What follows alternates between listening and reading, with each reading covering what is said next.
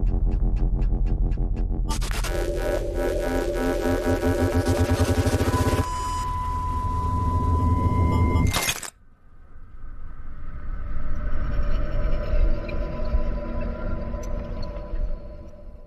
everybody, we're back for another Bald Move Commission podcast, uh, the last in our Christmas presents series.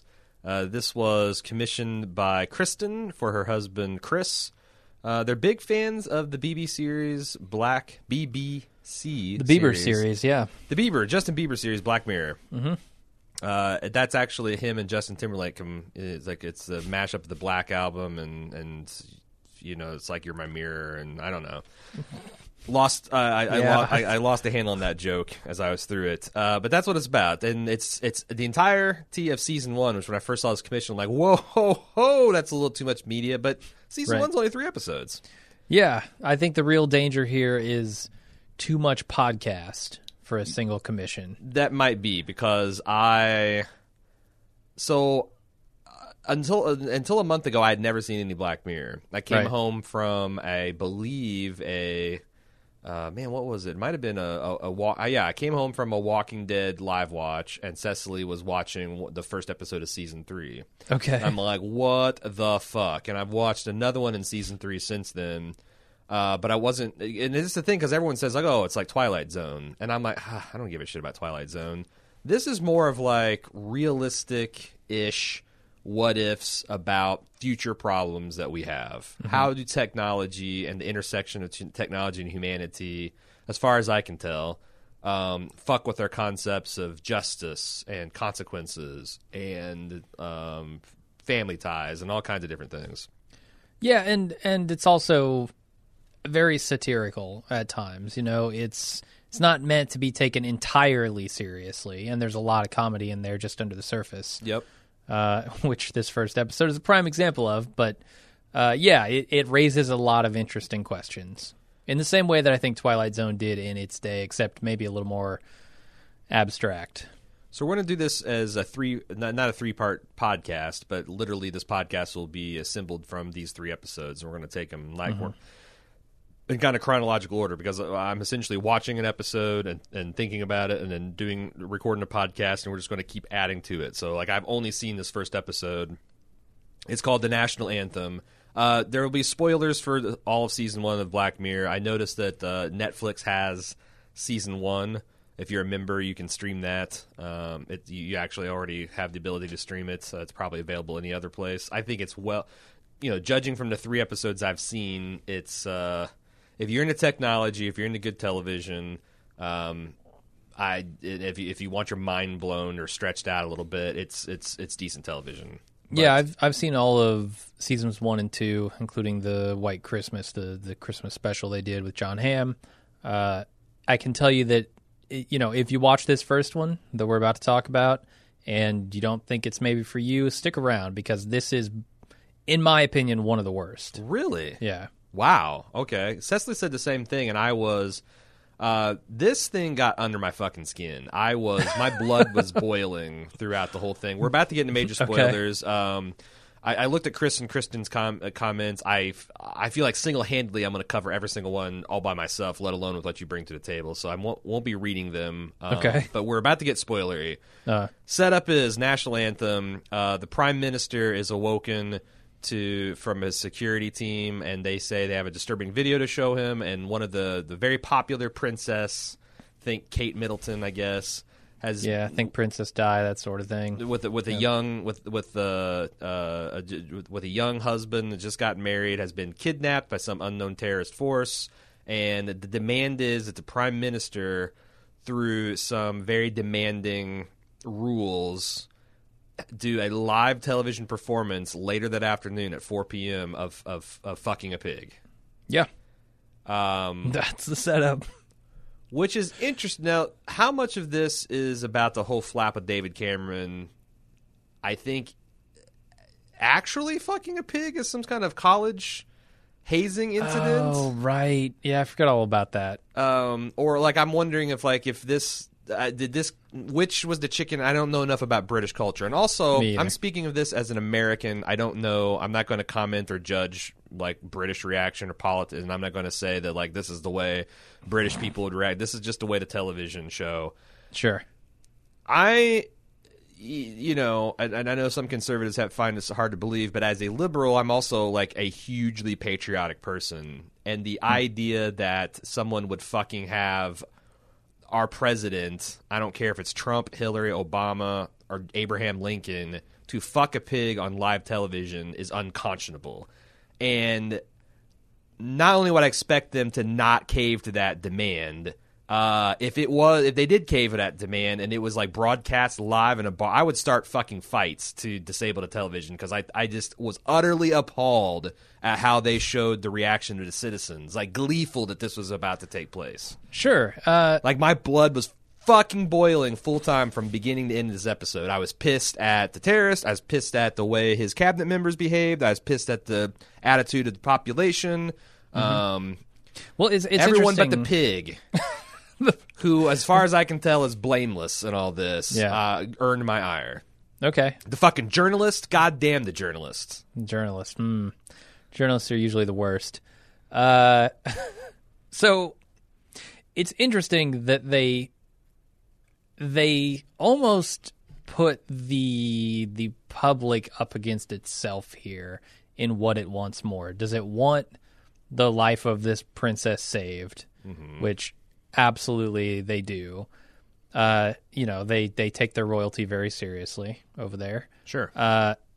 or do they want to see this crazy thing happen? And I think they're they're torn as an audience. They they don't know necessarily what what they want because they think what they want is to see this crazy thing happen. This this PM which also fuck saves, a pig. which also saves the the princess. So it's like I don't think they're in Right. conflict. I think Well, but then at the end of it, they they clearly have a change of heart. I mean, you look at the people in that bar, and they don't realize that what they think they want to see is what they actually don't want to see. It's the one thing they would rather not have happen. Yeah, and I just I was just just in disbelief that, and I think the episode would have been stronger if they showed more of a mixed reaction than like universal. And they they did this all, all all thing where they had instant polling, and the it seemed like by a wide margin, people are like, no, our prime minister should absolutely not cave to this demand and fuck a pig.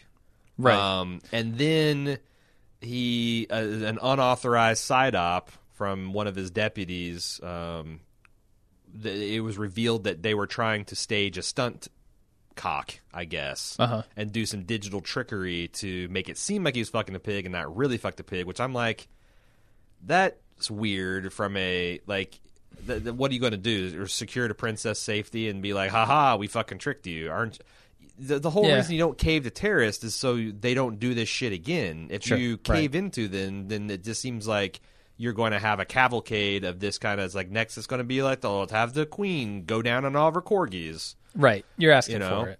For sure. right Uh, and i and i appreciated a lot of the political angle like the prime minister like we don't have this thing where the head of state like the we, we don't have like a figurehead and the person with actual authority yet the figurehead also wields a great amount of cultural yeah. and like soft political power. Like I, I like the fact that the queen essentially called him and said, "Oh, I expect you to fuck that pig." Mm-hmm. Um, I, I I like that aspect of it. I guess it would be like Right. if I don't know, Speaker of the House was supposed to fuck a pig, and the president called and weighed in. Yeah, it'd be like the president was supposed to fuck a pig and like I, I don't know. Oprah. Uh, calls him up and says, "Fuck that pig." Beyonce. Beyonce calls The Queen him up of and says, America "Fuck calls that up pig." and yeah. yeah. they they they they uh, they stole Blue Ivy. and I want you to and, fuck and that Obama's pig, got to Obama. fuck the pig, and and Beyonce's like, you better fuck that pig, and Jay Z's Yeah. like, yeah, you know, and that's that's he's got he's got to do it. Um, Gotta.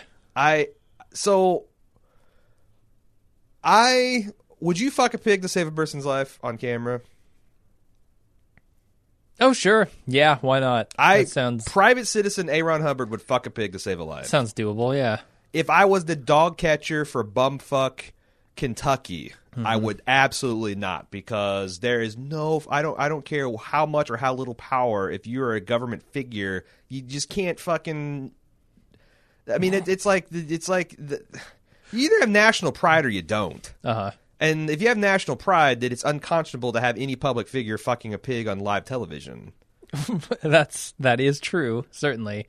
Uh, And as private citizen Aaron Hubbard, I'd expect the fucking national government to have my back. Like I'm fucking this pig with the full understanding, the full faith, credit, and military might of my country is going to go into retribution to these assholes.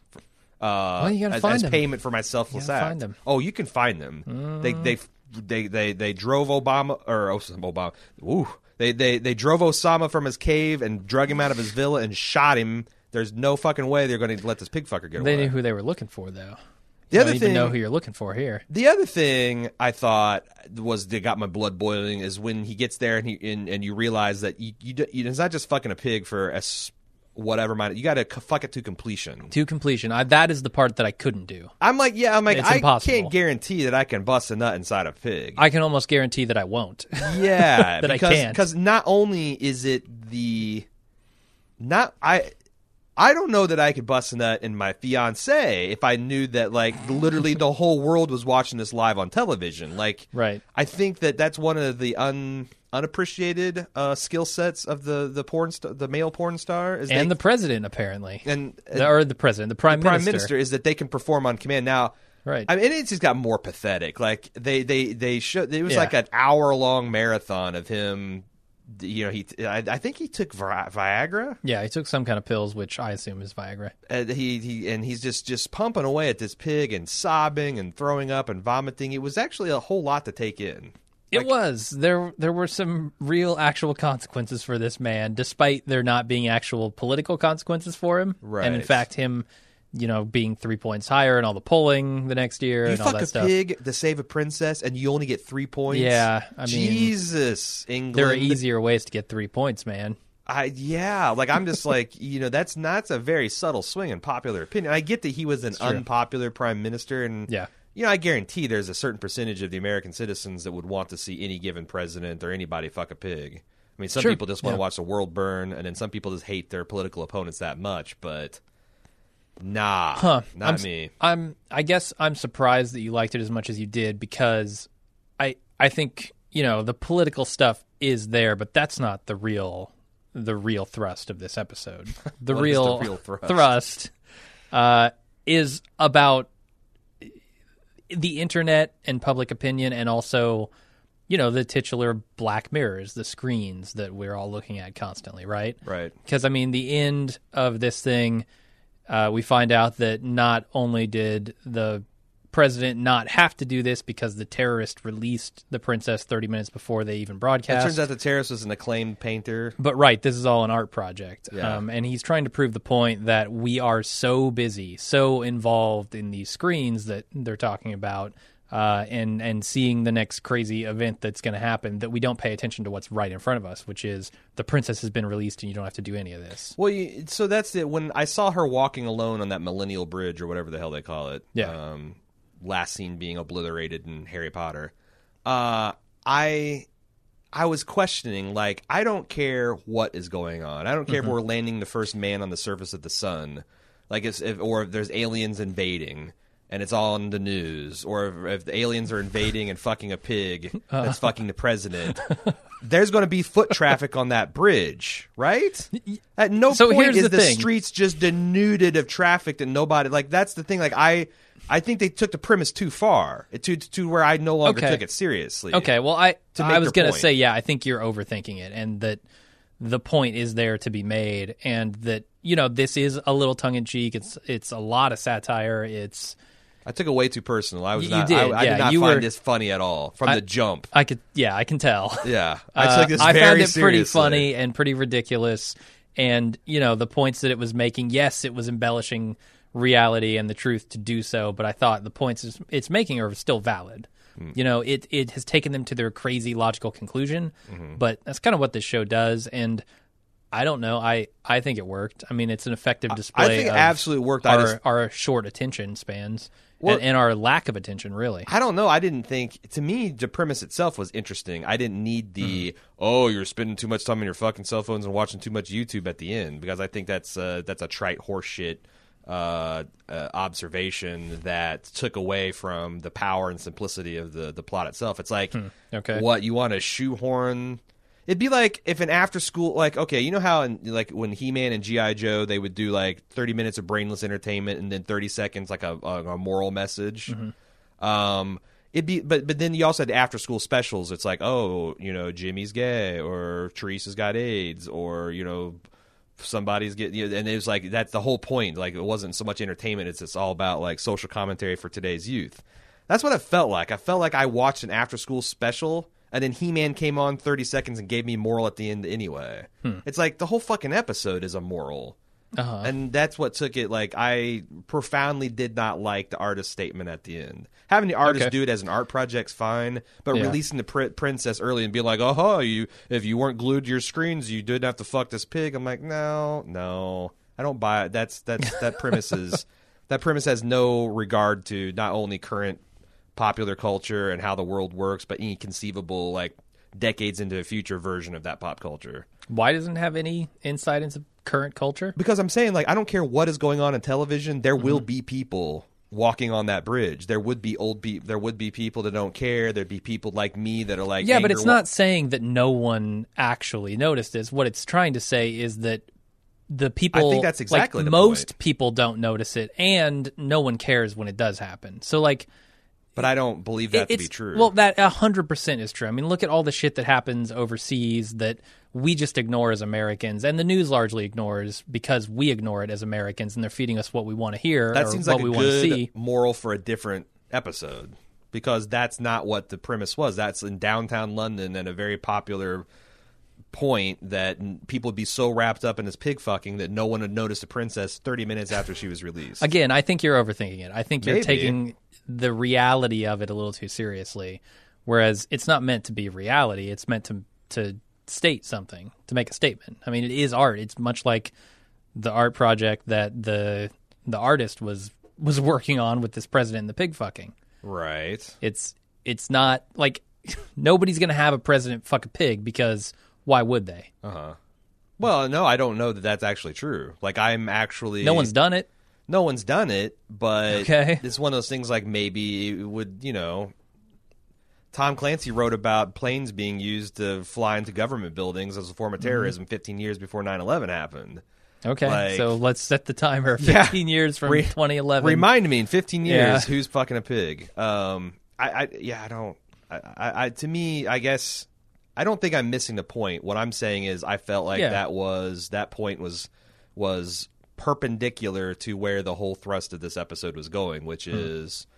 You know, a new type of terrorism that isn't. It's not even really terrorism. It's maybe psychological terrorism. You know, it's not blowing people up. It's not dismembering people. It's very personal and focused. Well, I mean that's what using terrorism technology. is. Yeah, I'm, But it's a new form. yeah, yeah. Just well, the same- it's- Sure, I, I was thinking like just the power of public opinion um, and the ability for this kind of information to spread immediately and out of control of anyone who would Also, squash it. a very strong point that Right. this episode made, and what what is the obligation of journalism, Right. And like in which in is report- barely touched on. I mean, barely at all. There's one scene where they give it like a few seconds and basically just run with it. Well, and you know, they also had the thing like you, really got someone that's like a secretary to a cabinet member that's going to sell out vital state secrets for Right. a flash of boob. Like what the? I don't know. That I mean, guy a needs young to guy be, and probably an underling. That guy needs to be fucking put in prison for treason. uh, yeah, and and I I don't, I don't know. I like I said, there's four or five really good messages, and then you got to the end, and they are all re- all that stuff is exactly plausible and things I could see happening in the world. Mm-hmm. And then they add the extra message. He Man came on and told me, "Don't play with matches." At the end, in a world where matches can't catch fire and burn down houses. I, I don't know. That's what I Okay. thought was it. It, it la- the end of the episode was robbed of a lot of the power because they made a point that I don't. I don't personally, and I'm I'm pretty pessimist when it comes to and cynical when it comes to human nature. But I just Yeah. yeah, I just don't. There's there's no way that that happens in the UK or the US or Canada. I think the thing that bothered me the most in this episode was the reaction of his wife. Uh, agreed. Uh, she's a pretty terrible partner, agreed. Uh, like atrocious to the point where I actually despise her at the end. Uh, Agreed. She is not supportive in any way. She's not empathetic to what he's actually going through and the decision that he has to make. All she cares about is the image that she's going to have once people find out that her husband is a pig fucker. Never to mind that it's whatever you're suffering is going to be. You know, you're not in the center of trauma here, Exactly. lady. Yeah. you, your your pig fucking husband's at the. sa- You are the next step out from that, but he's getting the most intense of the scorn and scrutiny. Yeah, easily. So I mean, you can you can denounce him. You can divorce him. You could do any of those things. Like I didn't know my husband liked to fuck pigs. I'm out. What, and that's the thing. you would, uh, and if she did that and was open and honest, she'd be vilified in the public because that's a terrible thing. He doesn't like fucking pigs. Right, right. But she acts as if this is about her, and it's not. It is in it is in very tangential ways about her, but not like you said, the central focus. And I thought that there was some interesting things that did beginning where like he chose to leave her in the dark and she had to find like I mm-hmm. and for for I was thinking like okay it is bullshit that they're not ta- contacting his wife because like after like maybe the queen and parliament and the military were informed she should be right there. But for whatever reason no one told his wife she had to storm in. And so maybe some of that's resentment for that but yeah honestly by the end of the episode i'm like no fuck this lady this Yeah. is this is this is a terrible way to treat a person in a very terrible situation right. What choice does he have? Right. I mean, he's got all this pressure. He's got, and, Yeah. and, and and honestly, I thought that the the woman who went behind his back that um, set up this unauthorized operation, like when he Yeah. snatched her up and was like about to punch her, I'm like, I don't know how I feel about this, but then I'm like, you know what? I don't know. There's a right or wrong emotional or phys- physical response to here. Like I, I this don't know how I would react. this Yeah. woman single handedly collapsed the possibilities that I had without my knowledge as supposedly the guy sh- calling the shots about my own fucking future mostly. Right, She yeah. single handedly collapsed this into a singularity where now I just have to let the princess die.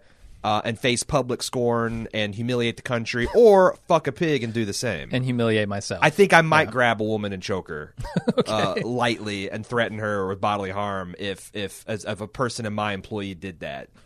you know, like I almost think it'd be sexist not to. 'Cause absolutely, if it was a dude, I would have fuck I would have fucking flown uh, come at him crazy. uh, Um, Jesus Christ. Uh, yeah, I got. I was like, it just. I was fucking outraged from this. I was not finding any of this funny. Um, I found it all pretty funny. the journalistic par- prostitution. I mean, that's. I keep. Of late, I've been having a hard time because one of the big problems we have in this country, and I probably around the world, is that our journalistic pr- institutions are crumbling and ailing and running out of money and and chasing mm-hmm. the things that are popular and not the things that are true and the things that are important Right. but a lot of that is on their own goddamn heads. Like a lot of the problems with journalists, journalism has been brought about by journalists and, you know, just like death by a thousand Sure. paper cuts, of sacrificing their integrity, sacrificing their ethics, Mm-hmm. making concessions to marketing and it's like a it's a it's a down it's a it's a downward spiral. Like more money gets injected into the process, ethics are compromised, readership is lost. It's just, you know, and I don't know how to fix it. It's like we definitely need strong journalism Sure.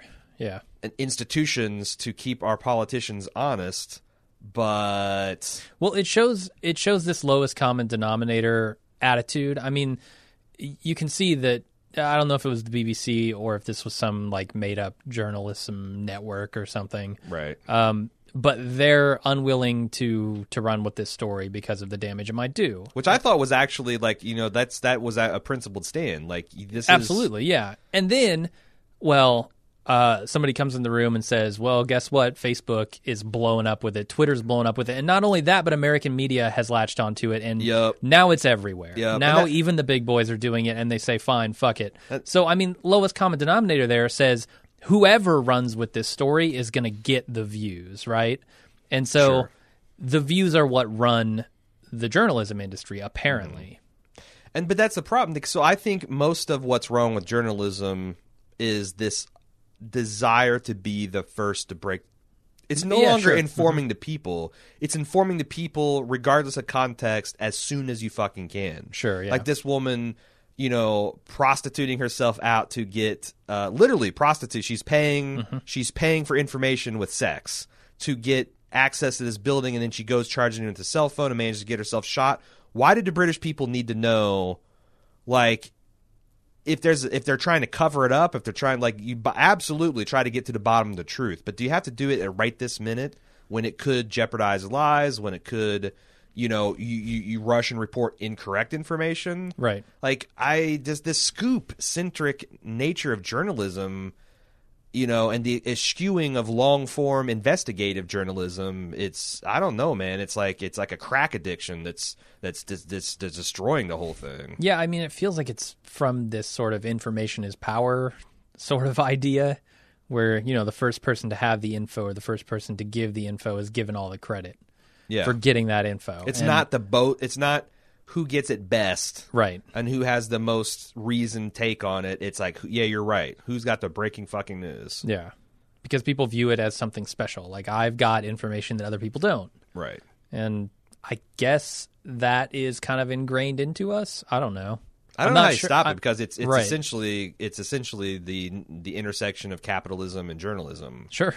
Uh, and I don't, you know, because you know this is essentially uh, a concept that was poorly argued throughout HBO's run of the newsroom. uh Uh-huh. the people that will stop doing that are going to pay a heavy price. Like Yeah. they'll probably die Mm-hmm. trying to get back to the old ways of doing things. Right. There's no incentive to do that if you're a journalist other than your own personal integrity. Right. And that doesn't get you anywhere. Right, and I don't, you know, like I, I don't, I, I, I'm- essentially feel like I'm a sing, I'm composing the song that's the end of Western civilization, but I don't know, I don't know how to, I don't know how to, what to do about it. Sure. But yeah, the Brit, I thought the rule. That's the thing. Like what what I admire about Black Mirror is they set a preposterous situation, and they just keep on making it worse. Like you have to, fu- you the princess is gone. Shit, what's the mm-hmm. demands? Demands are you fuck a pig. Yep. fuck, we have to clamp down. No one can know, so we can have the the the, the peace of mind to like make this. Oh, it was posted to YouTube. Yeah. We got to get it taken down. We got, oh, we, did. It's already has shared popped up fifty six other thousand, and now it's, Yep. it's it's it's you know, uh, and it just kept on getting like. There's, the other thing is like you got to fuck a pig. Okay, fine. Let's fake it. Well, it's got to be this Gonzo constantly shifting angle and a certain bit rate and certain lighting because this guy's an artist and he knows how he would fake it and. Then you get there and it's like you don't just get to fuck a pig for a bit. You have to do it to completion. Like it's it that that was I guess half of the quote unquote fun of the episode is seeing how tightly plotted all that stuff was and how people just really spent a long time thinking about the optimum way you could really fuck with a man. Yeah, no, and it it you know plays off our worst instincts, which is you know essentially we're getting the things that we may not need, but it's the things that we want. You mm-hmm. know, it's we're we have this morbid curiosity with certain things. Um, fucking a pig, for instance. I mean, that seems like uh, if that were to happen in this country, or I'm sure in Britain, in reality, people, it would be very much be the same way. It would be an event. Everyone would want to watch it. Um, at least I think so. W- would you watch it? no. Like I said, I would fight people to keep it You from wouldn't doing watch it, it. too. I I would absolutely watch it, but I think I'd wait for it to hit Netflix. you binge it. I would. Yeah, you don't want to, you know, wait for every grunting, sweaty minute. No, I Yeah. honestly think that it was it would almost be a patriotic duty not to watch it because Mm, right. if you are watching it, you are per, you are you you know uh, reasonable people can disagree, but I think it would be your patriotic duty not to watch it because part of the terrorist demand is that this humiliate the government and the person doing it, and to Right. the extent that you don't agree with the aims of the terrorist, then you should not give in and to what they want. Now, absolutely, people would. Oh, yeah, yeah. Fuck no, I wouldn't do that. I mean, I I would like to think that I wouldn't, Yeah, it's it's just especially weird. in public. Oh God, like the uh, idea that oh, that oh, would go to a bar and watch that. That's no. Come on, I don't like to do that with most things. And I just alone- wish I just wish I just wish they showed a couple people like standing up and being like, "This isn't right. We shouldn't." They did. I think there was a little bit of that. Like I it think was, there was so. Tom Branson is in this, right? Tom Uh, Branson from Downton Abbey, Allen Downton Leech. Abbey. Yeah, he's in this, and his buddy was the only one who was like, "Come on, let's. We don't need to see this." Yeah, that was the only voice. And I and Yeah. in reality, I think this would cause fights, and this Mm-hmm. would cause like there's no prime minister supporters in that or audience that would be like, "This is bull," like shout or throw something at the TV, break some. Like I don't know. I, I don't know either. I was surprised that there was. I mean, I think that's part of I, that, where the episode starts bordering on unrealism is that it does show this monolithic crowd just rapturously happy that this guy's going to fuck a pig on live television, and then slowly turn to disgust, um, because that's what they wanted to do. And I, I don't know. That's to the extent that they did that, that like they molded, they stepped away from realistic depictions of what would happen in this fantastic situation to bend the narrative to points that they wanted to make. I felt the episode was uh, lessened by the that. Yeah, I guess. I mean, this is also yeah. a, a little bit. I I just I like the idea of this self fulfilling prophecy sort of thing where, you know, we get what we want because that's what we want, and like. Mm what we want may not be good for us uh, in terms of this. And if we had, if we could just get off this idea of, you know, I'm I'm watching something crazy happen and it has no value and it's not it's not good for me. It's not good for anyone. Uh, if we could get away from that, then we would start getting things that are better for us more often. But that's not possible because we give into those pleasures.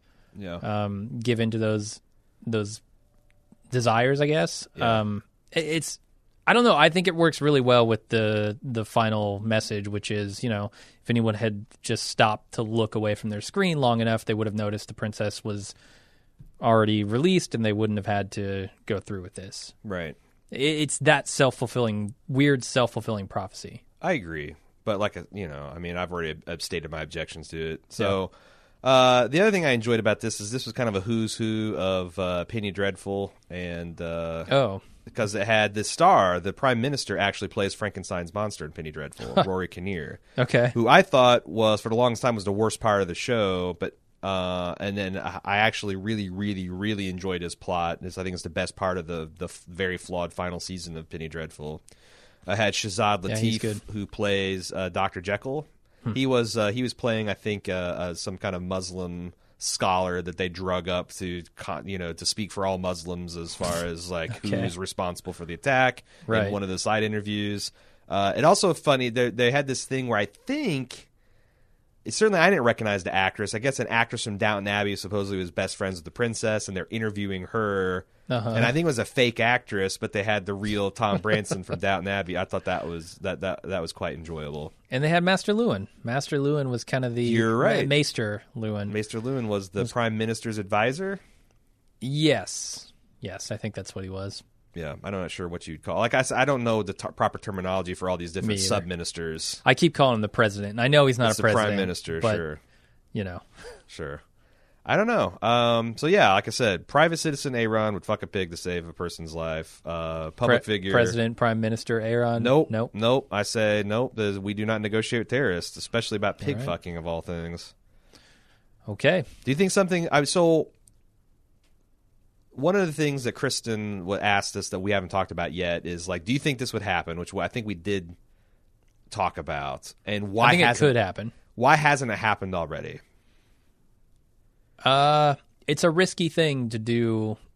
Well, so it's it's more than risky. I mean, the guy at the end kills himself because he knows. Because yeah, the SAS is going to right. sooner or later crash through his front door, and yeah. and the full might. James the... Bond will swing in through his window, assassinate him, and then yep. fuck his grandmother or something. I yep. don't know. You're going to you're to you're to be in for a bad time, and it's either going to in, result in your death or imprisonment and unimaginably austere, harsh conditions for the rest of your natural life. Right.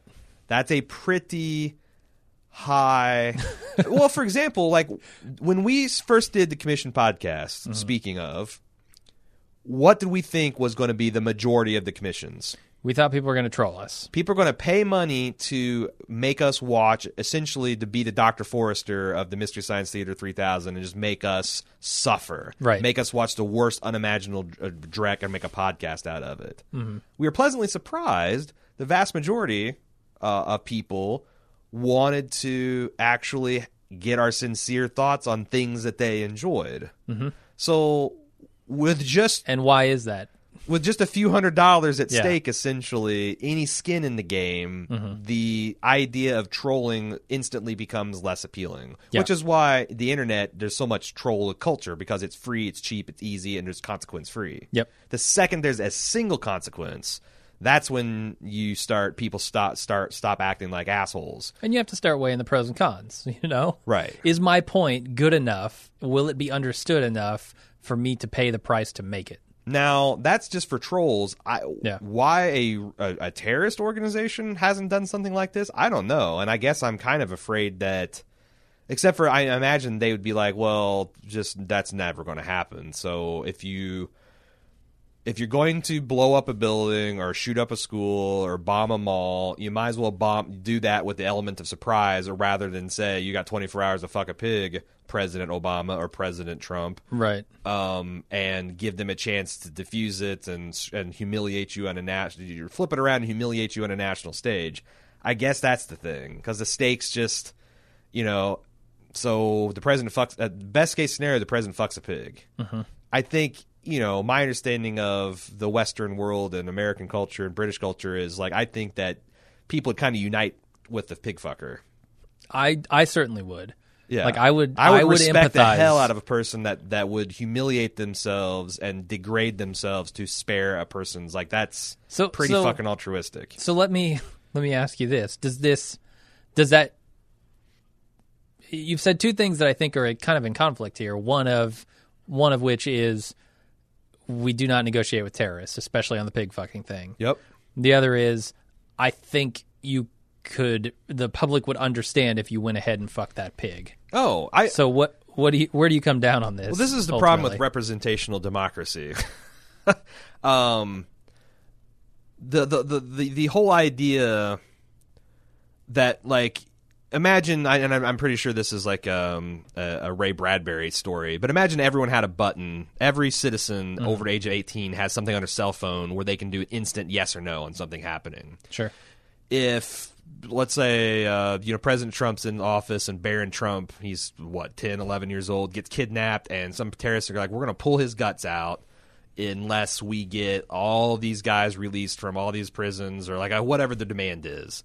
And if you ask the American public, should should the president cave their demands to save their ten year old son? I imagine a vast majority of people would push yes. But I don't think that's a correct action. And the reason we don't have that hmm. kind of technology is because mobs are dangerous and they don't think things through logically and with any kind of long term consequences. And that's Sure. why we have elected officials in lieu of that. Because in sober moments when things are calm, we're supposed to like, I want this guy. He's the best guy for the job. He's good. I trust him to make those decisions, even if in the moment I wouldn't make that same decision. Sure. You know, Okay. Uh, yeah. I, I mean, I certainly would be pushing the yes or no button dependent on the stakes. Um, so, like, you know, releasing a bunch of terrorists would be very different from fucking a pig. You know, fuck that pig. Who cares? Mm-hmm. Like, big fucking deal. You gonna you're gonna save some people. Release a bunch of terrorists? I don't know. Now, now the equation changes. But but the pig fucking is a pretty slippery slope. Like the there's a reason you just you have a blanket and don't negotiate with terrorists is because you're just encouraging that behavior to happen again. It's like for example, I used to think I understand that, but Right. like, if the stakes are so low, like, what if the stake was we demand that you go outside the White House and scream, uh, "I love America" into the air? okay, that's yeah. There, Well, that now you're are so negotiating with terrorists, essentially No stakes. right? Right. That's my point. Like the pig stakes, if certainly in my mind, are not stakes at all. I mean, yes, the man is humiliated because he's fucking a pig, but. That's I know he didn't choose to fuck that pig. Yeah. I know that he's only doing this to save a life. I'm not going to fault him for that. Yeah, So, like, for me, I would hit that no button. And I guess that's why I said Or I would hit that yes private button. citizen versus public figure because it's not like the president fucking a pig is not just a president fucking a pig. He Mm-hmm. is uh, it's America fucking the pig. And there is something I don't I don't know what it's worth, but national prestige and honor and respect is worth something on the national stage. sure. And But I, I almost think, I mean, that almost seems like a noble sacrifice to me. Yeah, maybe, but th- there again, In not, this like, in this one instance, when you're dealing, certainly. I'm not sure when you're dealing with the Putins of the world, and we're dealing with uh, whoever the hell runs China, the, China in the world, and North Sure. Korea. Like, I don't know that they have as high-minded I- ideals as all that, and and the the reality is that's. Yeah, like, like if you're just negotiating with your allies, that's that, that's that's what was all diplomacy. Then you could do whatever the fuck you want, and nothing would matter because we're all friends. You have to you have to uh, eventually negotiate with people that don't respect you and don't like you and and and want to trick and deceive you and that's where fucking the pig are like well shit they fucked a pig because one person's life like i don't know i don't i don't know what the thought process would then feed into these more kind of sinister or not sinister antagonistic um Sure. people that we'd have to to, to deal with i don't know like i said if, have if a the whole good line though. I will fuck you like a pig if you don't do what we want. I will fucking take. I will go at you for an hour, and I will not stop until I get my nut. Yeah, Yeah. No, I mean maybe that would be terrifying to to the the premier of China. I, I don't know. I don't know. Uh, you touch Taiwan, and I will fuck you. Like, yeah, I don't know. Yeah, he just needed to own it a little more. Just Yeah. go in there gung ho, just ready to fuck this pig. None of the crying, none of the gnashing. That's the thing. Like if just I, go in there and bang the shit out of that pig. I think yeah, Private Citizen Aaron Hubbard would, would give a nice workmanlike performance. He would I would I would uh, I would curate the, the, the, the visual things I had in the media, which uh, Uh-huh. and, and You're my, gonna my need peripheral those. vision and all that. That's the other thing is like I think he was spending a lot too much time looking at the pig. Yeah, you're right. Yeah, You're like right. that's you, you That's why it took an hour. It's it's like when you're walking on a tightrope. Don't look down, man. When you're fucking a pig, absolutely don't look, look down. Yeah. Yeah. stuff some wax. I would want some VR goggles.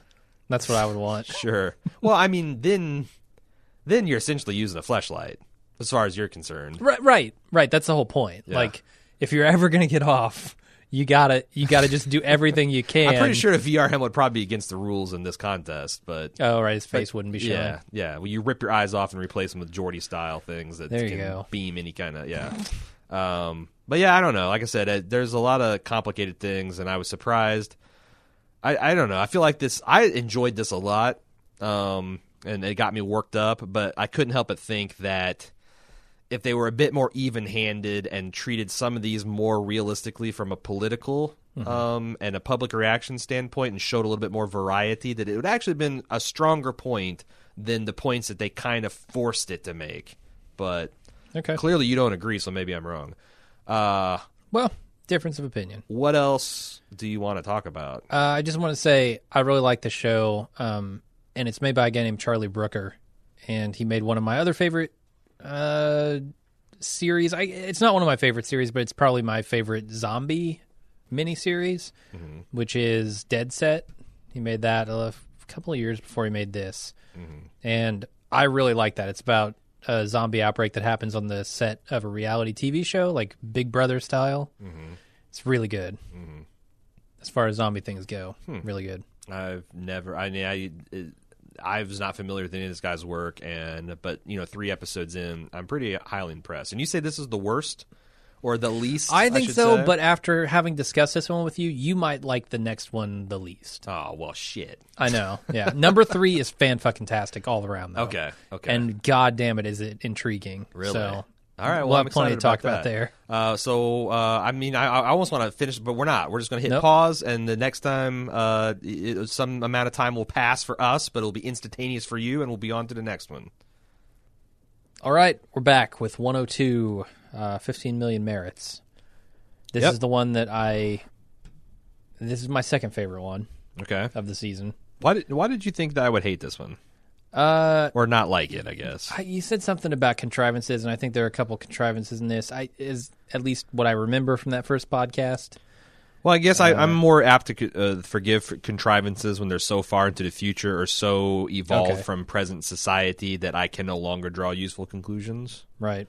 So, like, I'm ready if I buy a world where people live in hamster cages full of mo- uh, full of uh, bicycles that I guess power human society in some kind of Rube Goldberg Matrix way, then sure, why not? Okay, maybe uh, now that I'm thinking about it, maybe it was that you thought episode one like covered a little too much maybe like tried to make too many statements about too many different things. And I feel like there's a lot going on in this episode. I do think this thing would have been a strong it would have been stronger by far had they focused on. I- I, I think if the guy just slit his own neck on live television, that would have been a perfect ending. to This instead, You think so? They decided to make it about selling out. I guess It's a yeah, it's a lot darker the way it went.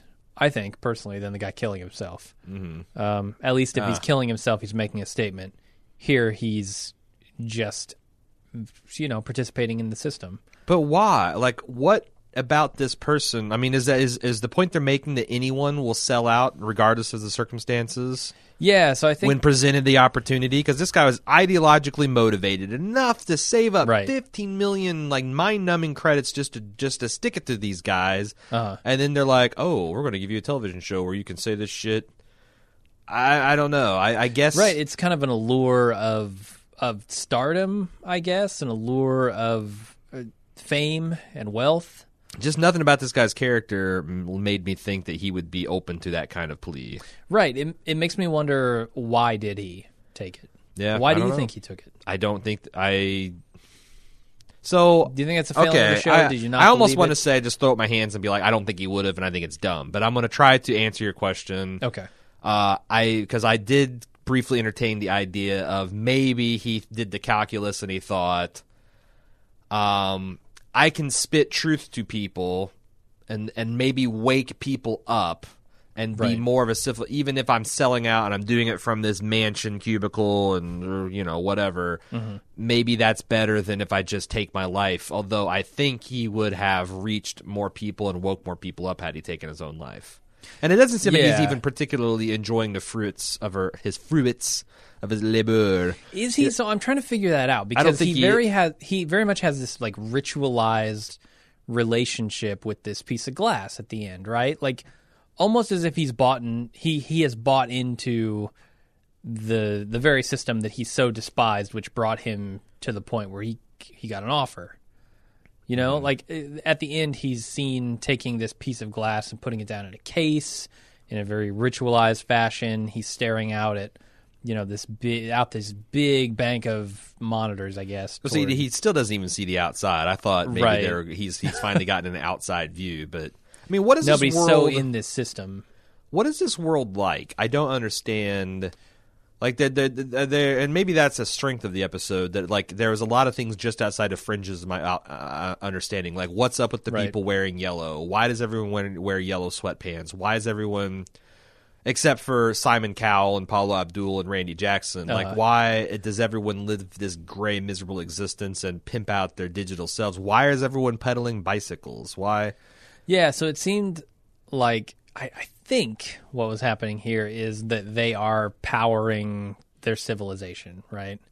Which I mean that just I there's a, a lot of metaphor here, and yeah, yeah, yeah, sure. and it's more steeped in the metaphor than it is the actual realities of this world because you know they're trying to say something, and you know fact and logic be damned in order to. Get I wonder if this is like one of the nightmares. Because so I've been thinking a lot about this of late. Like, um, at what point does automation, you know, drive us to the point where work is superflu- super- superfluous for ninety percent of the population? Mm-hmm. At which point, either they have to die, or the people that are because it's not like that. Um, when you automate something, the value that's being derived from that labor is not going anywhere. It's still it's still enriching the people that are owning the automation. It's just now you've Yeah. replaced that labor with automation.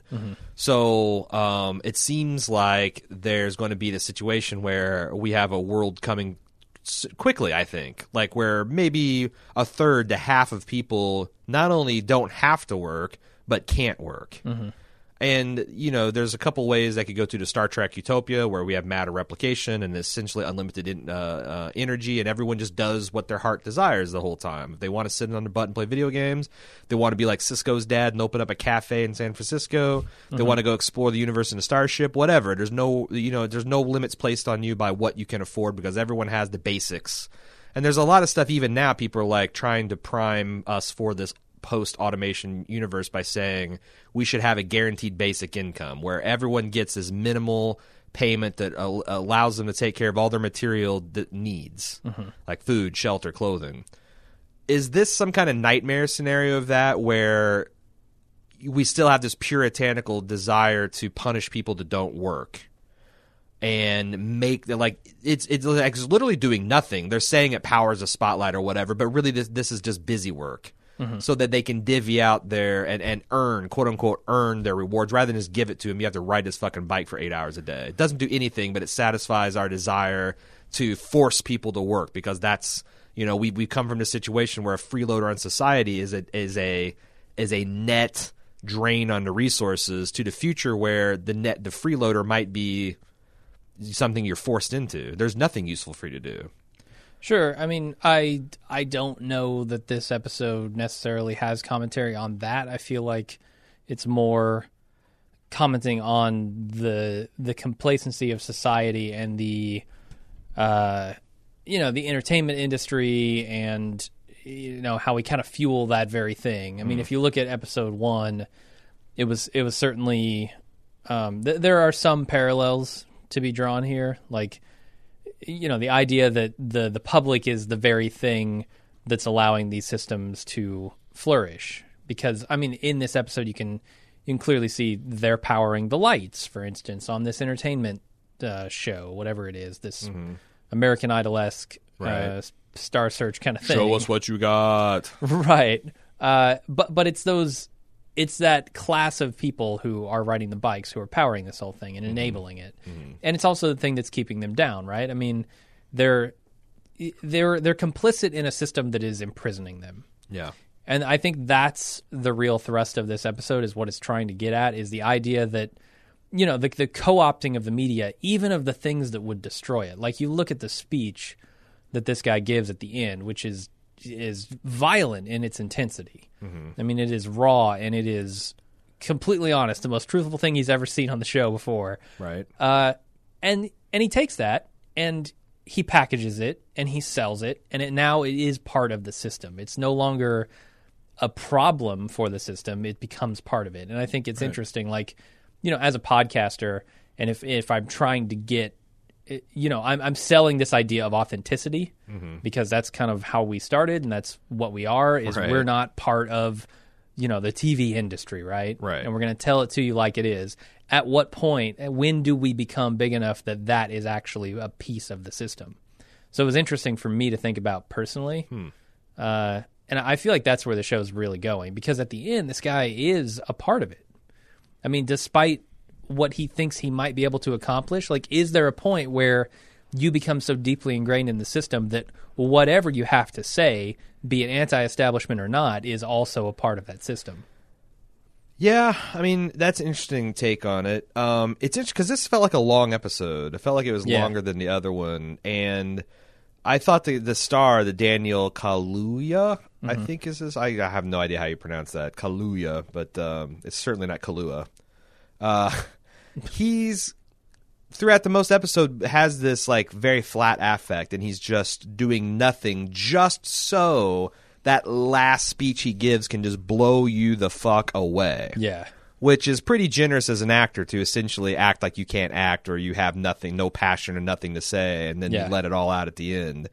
Um, but I thought that was a little bit weak because it, it, it, I had a hard time kind of connecting with his character and seeing like, Mm-hmm. you know, what he really felt about situations and whatnot. He does come al- alive a little bit when um, I forget what the I, I don't know any of these characters' names. His name's Bingham and her name's Abby. So she's Bing and Abby. Okay, Bing and Abby. And Jessica Brown Findlay, which I have a huge soft spot for for her portrayal as uh, Lady Sybil from She- Downton Abbey. She's the British Scarlett Johansson, yeah? Yeah, except for I not that crazy about Scarlett Johansson, and for Okay. whatever reason, I guess if you get an olive skinned, dark haired uh, Uh-huh. Scarlett Johansson is where it's at. Um, Yeah, I'm with you. she's fantastic and i like you you have her you know weighed in on her sweat but i like i don't understand society enough to like why is this the first time he's seen her it seems like everyone's assigned to the exact same banks and whatnot and So she says that she Oh, just she- turned 21 and just came to the facility. Like she wanted to go to a different one because her sister was there, but that was all full. So she came here. okay so there's a little bit of world building there about but i yeah, like when you're an adult, You when you turn 21, you have the option, or do you? You have to like if you're a certain I'm- class. I, I don't know. I would not like sure. I would like to know more of that myself. Um, And she replaced the guy who got turned into a yellow, right? Yes, That's why there was an opening. Yeah. Okay, so that explains why he's seeing her for the turn first into time. a janitor, which there's some weird classist stuff going on here. Right. It seems like, but but is that because this guy? Like, I don't understand how you get fat in the society. If you have Right. to, if you have to pedal your ass off for junk food, it seems like that's a self-correcting cycle. Like, I don't know what the exploit is for people to just. Maybe you come in fat. Maybe you're before you're 21. So I don't know if you're forced into this when you're 21 or if you decide to go. it and- can't and be take something your shot. someone decides. Or why not? Well, because it's not a take your shot. You have to then earn 15 million Mm-hmm. units, which seems like a, you know, what do you say? That's six months, essentially six months of labor. Yeah, this very this very much attainable. felt like white collar, which were the bikers, uh, blue collar sort of people, which were the janitors, and then the the stars, right? The elite. See, I thought that was a, and that's it's my standing so far problem with Black Mirror is they try to shove too much commentary into any one episode. Like here, you've That's why got I was worried you wouldn't like it. you've got, and I no, I thought this was fine. It's just it's just fine. You know, I didn't get like pumped up about it. I didn't get angry about it. it I saw and I appreciated what they're saying. Like they have commentary on fat shaming. Right. They have commentary on social media and what an empty life it is, and how people waste their time. Like how social media is starting to become an extension of our materialistic lifestyles, except for now we're exchanging time and energy and money for things, for literally things that aren't even real. Yeah. And I, you know, as, as a gamer who is largely uh, immune to that response, like I don't really spend money even on games I'm super passionate about. Um, or very rarely, and I, I do it for a utility more than like a decoration thing. I'm always amazed at people that will drop 30 40 dollars just to make the character look snazzier. Yeah, same here. Uh, and I'm outraged if people can drop $20, $30 to essentially win the game. I mean, this like I wouldn't even play a game like that. This is very much, in a nutshell, this the situation you see in gaming, which is like so many gamers decry these microtransactions. They're like, Mm-hmm. "Fuck this! I hate this this method of funding a game," and then they go out and they buy it anyway. Right. I mean, you are supporting, you are propping up the very thing that you hate. But there's also a little bit of commentary about like the idiot- idiotocracy thing, like Right. where you've got the guy who I just found despicable. that course, wrote, like you're he, supposed to. he's not funny, he's not Yeah. smart, he's not insightful. He is just He's a, a public porn watcher. he's just a consumer, and not only that, he a fairly ignorant one. And it- uh, Yeah. there's so much stuff piled on here, and then they had like, I I felt like her accepting the porno job was some kind of jab at the porno industry that she's just strung out on like drugs even and i thought that was also weird that like before they take the stage of american idol they're made to drink this this stuff that will make them comply with anything that's suggested so like Yeah. what is the authentic choice they're even being asked to make right. um, but I really don't understand why he made the choice at the end because it does seem like and and antithetical, whatever the fuck. I'm, it seems like yeah. thank you to everything that he stood for thus far in episode, and that's like I don't even even if you take out Jessica, um, uh, Fit, what is her name? Jessica Brown Brown, Findlay. Findlay. Even if you take her out of the equation, uh, I still don't think he would do it. But the fact that he thinks that they murdered this unique snowflake gift of a person and enslaved her into some weird porn empire. Mm-hmm. I don't know. Like I, I just don't, I don't understand why he did it. I don't understand why he sold out unless the argument is he thought he would make a bigger difference Right. trying to wake up people and you know but then And I think he might have thought that in the beginning, but I, by the end, I feel like he has turned a corner on it, and he's now just It's living part of the his life. shtick. Right now, now he's turned into one of the people that he so despised. so I guess that's what I'm saying like I feel like Brett Black Mirror is very cynical and I don't Oh, yeah. I'm not I I know this might be a surprise to people but I'm not that cynical of a person Mm-hmm. like I can tell you everything is wrong with the world but I also think that in the final analysis we shall overcome and prevail because yeah we have so far you know we got a several thousand track year tra- record Sure. year track record of overcoming and things getting better and and whatnot. It was occasional step back here or there, but I don't know. Like I said, like what am I supposed to think at the end of this episode? uh, I think you're supposed to be devastated by the outcome. So th- they're I, going. I don't think this is positive in any way. Okay, I agree with that. Okay. I agree with that. But I think that the only uh, I would.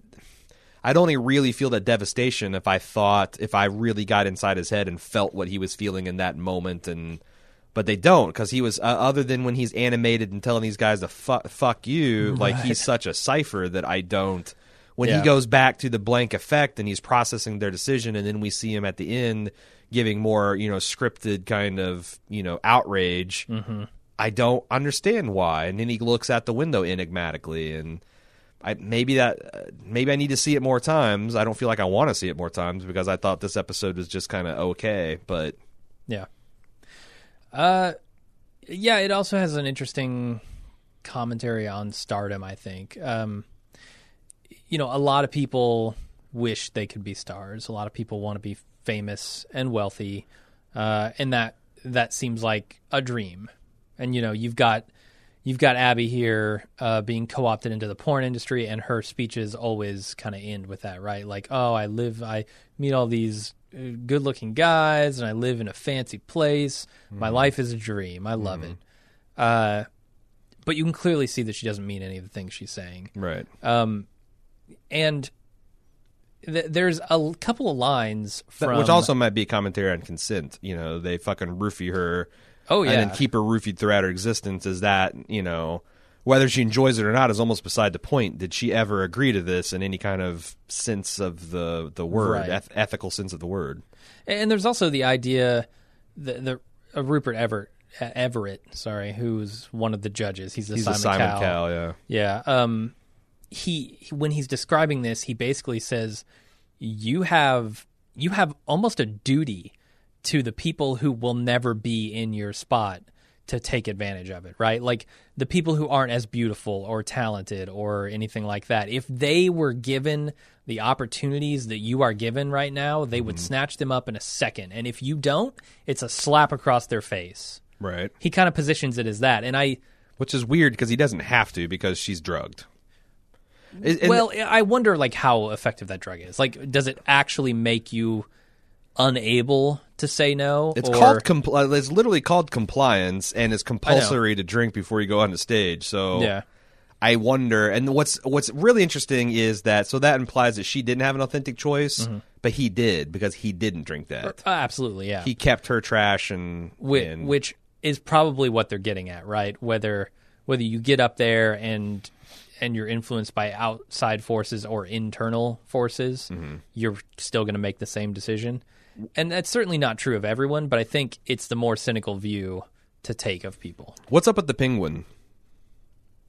Uh, I, this is his totem. I don't know. I mean, she makes it out of origami as as, as some way Uh-huh. to have some kind of artistic self expression in her day. It's and it's destroyed every day. Yeah. Then at the end, you see that he's made like a long lasting metal one, which implies that he still uh, has feelings for her. But it's mm-hmm. weird to erect an idol to the thing that you're betraying the memory of every single day. I know. Which Yeah, it's- feels like there sh- there th- this should there should have been more to this story. They should have either ended it before, or there should be more to this story. Yeah, I'm kind of with you. And, and I actually never felt the love story on this. Like, it seemed very, very shortcutted. Like, Well, this guy. I also just- think it was one sided. I don't think she Yeah, was yeah. in love with him, and I and they also set up the little mousy girl that was in love with him. which I I think was it's it's completely pointless. I think it's only there to make sure that you understand that her relationship with Bing Mm-hmm. is the same as Bing's relationship with uh, Abi. Did you say her name was Yeah. Jessica Brown Findlay? yeah, but it's it's so weird because it's not even just that it's one sided. It's it feels gross in that he's kind of buying her affections here, like her physical affections, right? I mean, he, he's he's buying her this 15 million credit ticket that's super expensive Mm-hmm. would take her six months to earn he's giving it to her and then on the way up in the elevator he's trying to hold her hand he's he's taking But far she- more advantage of this situation than he really should be Really? Because I thought Yeah. offering your hand, like holding someone's hand, is not necessarily a sexual. I mean, I think he was taking it as sexual, but I don't think she was, and that that she was reading that as him trying to be a friend, and he's trying to get, you know, he's trying to. Pre- I don't even know Yeah, what that it- looks it like. felt- What does it look like to fall in love and in this world? and what is it I mean, what does it look like if I worked six months and I spent all the money I got during that period on a gift for someone? There are expectations attached to that gift, right? The, the certain gratitudes, and and I whether they, they, should be, but yes, so sure. right. I mean, it's it's societal pressure at yes. that point. It's the old like you take you, if you, you go out for steak and lobster, right there in the menu, there's dick on the side. Right. And I'm not saying that that's a good thing. I think that's Nope. a bad thing. Sure. Uh, but it's certainly ingrained and it's built in. And I felt that in this story and I didn't like it. Huh. It, the, the, starting their relationship this way made it feel like less of a positive relationship and more of like an advantageous thing for him. But that also might be part of the commentary, which is yet another thing they're trying to do, which is kind so. of like I said, you know, they they got this kind of um, they're playing with the idea of consent, and they're playing with the idea of this nice guy, you know, offering this thing with no strings attached, except for it does kind of have some strings attached. yeah. So yeah, and again, that's where I think this stuff is very much a mixed bag because like I don't. At the end, there's so many things they're throwing against the wall and seeing what sticks. I don't think any of it did. Okay. And then on top of that, you have this extremely unrealistic scenario that I'm trying to figure out. Um, I mean, one of the reasons I stayed engaged is I kept on paying attention, thinking that eventually this will make sense, or there'll be some kind of Twilight Zone Matrix reveal of something horrible about the society. Oh, I think Other there than was. just, oh no, I think there is too. The society Yeah. is just gross in a vulgar kind of way, like a common, just nothing interesting happens. Yeah. Their video games are even shit. you know? And this show bother guts. I couldn't help but be reminded of Idiocracy. That's- ow my balls. Yeah. I mean, that's yeah. essentially what it is. And apparently, this is like a game show where you're trying to beat the hosts. Well, yeah, you're trying. I mean, it's it's it's you also besting? you're you're you are humiliating fat people, Mm-hmm. the yellows, and you're also yeah. I, I I don't know. I don't know. Yeah. I, the I mean, the other thing commentary is the um, online commercials. Yeah, and I That's the one that most I thought- frightening part to me. That's the one that I thought was cool, like the coolest part, and it's also Yeah. just kind of very low key. The whole idea that like you can't even shut your eyes because it'll Right. detect it and then be obnoxious as fuck until you comply, which is kind of Yeah. where, like, I got ad block, so you Mm-hmm. know, and I don't.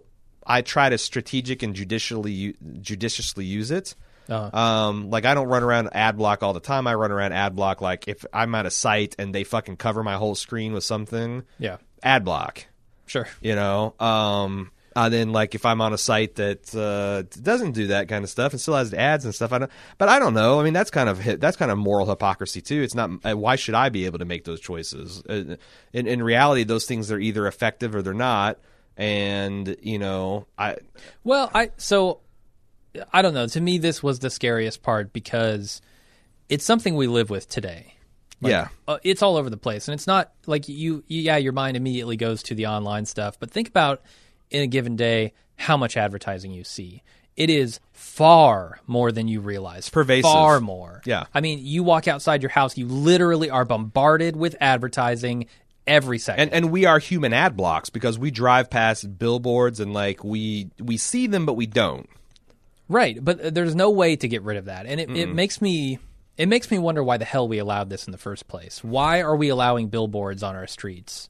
Oh yeah, well you're rubbing your fingers together. Money the people yeah because the that, but- people the people that have the land to put it up are offered money and then that's the only Right. consideration yeah, it's it's shocking to me because it is essentially what's happening in this in this episode, which is advertising you are powerless to remove. right And if you don't want to see any advertising whatsoever in your life, guess what? It's impossible. right So you you are that choice is removed from you, and it's you know it's extra interesting here because like those noises that they're using, those high pitched tones to get you to resume viewing of the advertising is actually the same kind of thing they did in the last episode, right before the pig fucking thing, to get people to turn the stuff Ah, off. Sure, sure. It was I noticed that it was really kind You're, of you're right. tricky and when you cool. see them right back to back, it's it's hard not to make that connection. Yeah. But I I don't know, that to me was the scariest thing where you are essentially spending money, hard-earned money, they're biking all day in order to remove advertising that you should have the option to not see for free. Well, and the other thing is, like, I guess I I was more curious about the world, and I wish they'd spent more time on that because, like, you're ma- you're allowed to make decisions about what entertainment you consume and where you consume it, and you're allowed to make decisions about what you eat and drink. Yeah. You're not allowed to make, and, and you're allowed to do whatever the fuck you want with your fucking virtual avatar, but nobody can do anything but wear gray sweatpants. Yeah. like, why don't they sell a stri- red stripe down your sweatpants for, you know, ten thousand? Uh, that, that's the the weird thing about this version of capitalism is like, if you can sell a red stripe down someone's virtual sweatpants for a thousand merits, I bet you could sell a real red stripe for 2000. ten thousand. Or yeah, Yeah. so but- well, I think uh, maybe so- that's what the like they've realized is like if we ban that we actually make more money because the virtual i mean right. vir- virtual shit is zero cost. we've learned that as co- first copy. podcasting like it's a Yeah, hell of yeah. a lot easier to make a podcast than it is to fucking stuff t-shirts in the bags and mail them out to people Sure. so like if given a choice you always want to do digital fulfillment because that's zero extra work it also makes me realize um you know what a what a what a scam it is that they sell virtual products at the same rate like for video Oh, yeah. games like you can download something for 60 bucks or you can go out and buy the disc for 60 bucks Yeah. that digital download is so much more profitable Oh yeah.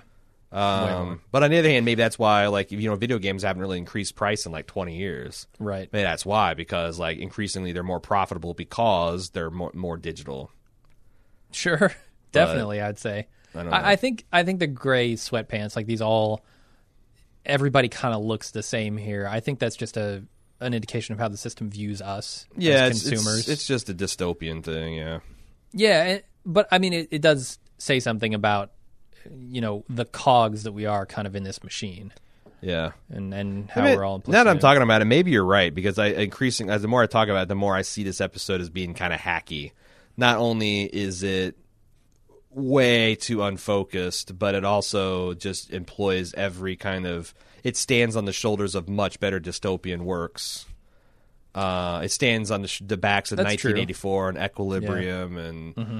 Uh, you know Brave New World, and even there's even elements of like the island and all that in that to Yeah. to and, and it gets all that shit for free. It didn't come up with it Yeah, it's sort of just a modernized version of of a stew of kind of all of those things. exactly. So Yeah. I, I just kind of sometimes um, I wish that they had picked a thrust and really fully explored that concept within this world, rather than try to just make so many damn points. Yeah, you're right, and I think so. I think you will be pleasantly surprised by the next episode. I mean, you've built. I mean, to be honest, you've really built it up. Like episode three is real strong, and I, it doesn't matter. Like y- you, without like knowing the whole episode and, and the premise and how it turns out, Mm-hmm. I think no matter how much people say, "Oh, I loved it. It was amazing," your expectations probably aren't high enough because it's Wow. it's really good. Holy shit! I just increased them double. Now There you what? go. Now what, motherfucker? You want to say You know what? Increase them again. Increase them again, and then watch it. They're at a thousand percent higher. Now what? um, But but the next episode is much more focused. okay. It's much more about one thing. well, it's funny because like all of the season three. Have you seen any season three Black Mirror? Not three. I've seen the first two. All the season three Black Mirrors have been much more singularly focused, which is why I was Yeah. kind of maybe that's they've they've they've realized themselves. It's like, hey, you know what? Uh huh. I mean, last one I thought was pretty focused, but then they shoved, like I said, a He Man or GI Joe moral at the end on top of it. I'm like, huh.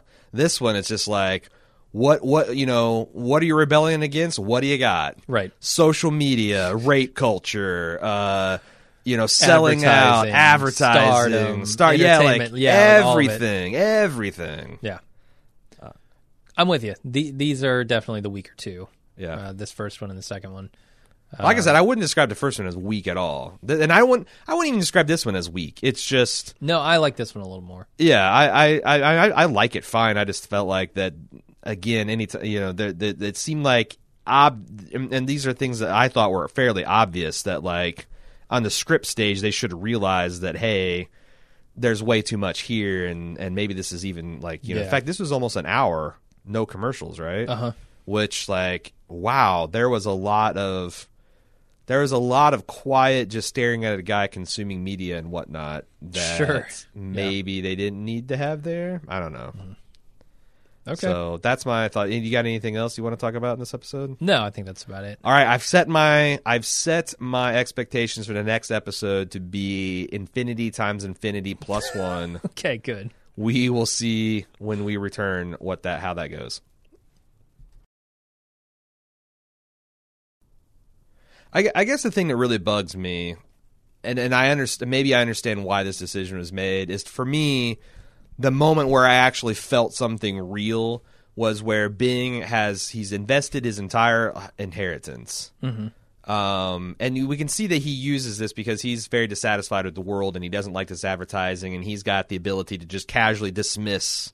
Um, which that's another thing I liked. I liked all the UI elements, like how they interact with the digital world and did like to come Oh, here and go away Report, and like yeah, like yeah. but very low key Minority Report. I thought that was Yep. really cool. Uh, but he goes to onto this uh, hot shots or whatever. Uh, she craps Wraith babes. she she she gets shunted over the Wraith babes. He's now Yeah. broke, and he uses up the last of his credits. I forget what what he does, but he's he's he's fucking broke. And then the advertisement for her deflowering episode starts up. right, And he's desperately trying to dismiss it, and it says insufficient funds to dismiss the Uh-huh. Tries to close his eyes. Tries to close his eyes, and then it does that. So then he ends up He's locked in the room because he, can't leave while the portal's inactive while the advertiser's running. Exactly. So he's stuck here and he ends up bashing his head, which there was no consequences that. But Yeah. honestly, I felt like that would have been a strong end to the episode. Sure. The only problem is then you miss out. Like I, it, it, there's no reason for Daniel uh, Kaluuya uh, as Bing to like like he is a complete. Uh, you know, he's just a he's just a bowl of chocolate pudding at that point Right. Yeah. uh, because he hasn't been allowed to do anything except for freak out the end, which was still pretty amazing. But you would have been robbed of his just raging against the machine at the end, which was pretty impressive. Yeah. But that is, I don't know if that amazing performance by him justifies the 20 minutes of fat that was included. And the fact that they're like they didn't have any I don't know. And like maybe they could have used that to build something with the little mousy girl where she goes Uh-huh. on in some kind of I, I I don't know but like I just the natural place to end the move the show was with him sitting in a shattered room the, where he's still you know getting her getting fucked shoved down his throat um but then you lose his performance Yeah, and the other thing I think you lose that I found interesting was how the other the other half lives, right? Because he's a guy who has like this strict regimen where he he's eating all these fresh fruits because he's got this inheritance that he can actually spend a few credits. Uh, you know, he he doesn't indulge in the entertainment necessarily, but then he's got to live like the pauper, right, in order to save up. And I I really enjoyed that the next scene, the next time you see him eating, he's eating like these horrible fish stick reconstituted disgusting things. And he's, ste- he's, he's stealing watching all the advertising and- he's stealing food and i i really felt that struggle was was pretty interesting. Yeah. To to try and scrape and grind and get your way to financial I did stability too, like man, like I was really rooting for him to stab the Simon Cowell to death. Like I Uh-huh. thought that's where they were going to go, and that's the whole reason that he didn't do his compliance stuff. But on the other Yeah. hand, like I said, it was kind of interesting that he. It wasn't not an. Un, that's the, the frustrating thing about this episode. None of the choices weren't interesting. okay It's just they never. The choices are interesting, but what came out of the choices seemed like the the least interesting outcome of that interesting choice. Like him not taking the compliance, super interesting, and you it generates some real drama and tension in his performance. Him with the shard of glass, but then that doesn't really go anywhere. yeah Um, so I don't know. Like I said, it, it, it's interesting and it had it, it looked great. Um, it has a lot of interesting concepts and ideas, but ultimately, I think it sags a bit under its own weight. all right we are back for episode three The final. Yeah the season finale uh i like the short british series i gotta say and i i'd say series because that's what they call them you know seasons or series out there i don't know why but that's what they do Elevators called- are lifts. Water fountains are bubblers. Yeah, trunks or boots. People are muggles. I it's, uh, who, who can understand Uh, this one, this one's called the entire history of you, and in my opinion, this is the best of the season. What do you think? I think by I mean I, I want to say by a mile, but that Mm-hmm. seems to like throw a lot of shade on the other episodes, which I thought were excellent as well. Yeah, I mean, But I've been, I've been it's saying certainly that the, all. It's certainly the most cinem- cinematic feeling. It's the most cohesive. It's the most grounded. I think it's the most engaging story Mm-hmm. yet. Um, it, it tells a story and it doesn't go off into GI Joe and He Man moral lessons. At the, Uh-huh. Although it does, it does have a twist that I wasn't sure how I felt about, but I Okay. couldn't deny the art of it for sure. Okay. Uh, yeah, and and it's kind of a look at how you know a single piece of technology might change our lives, which to me is super interesting. Sure.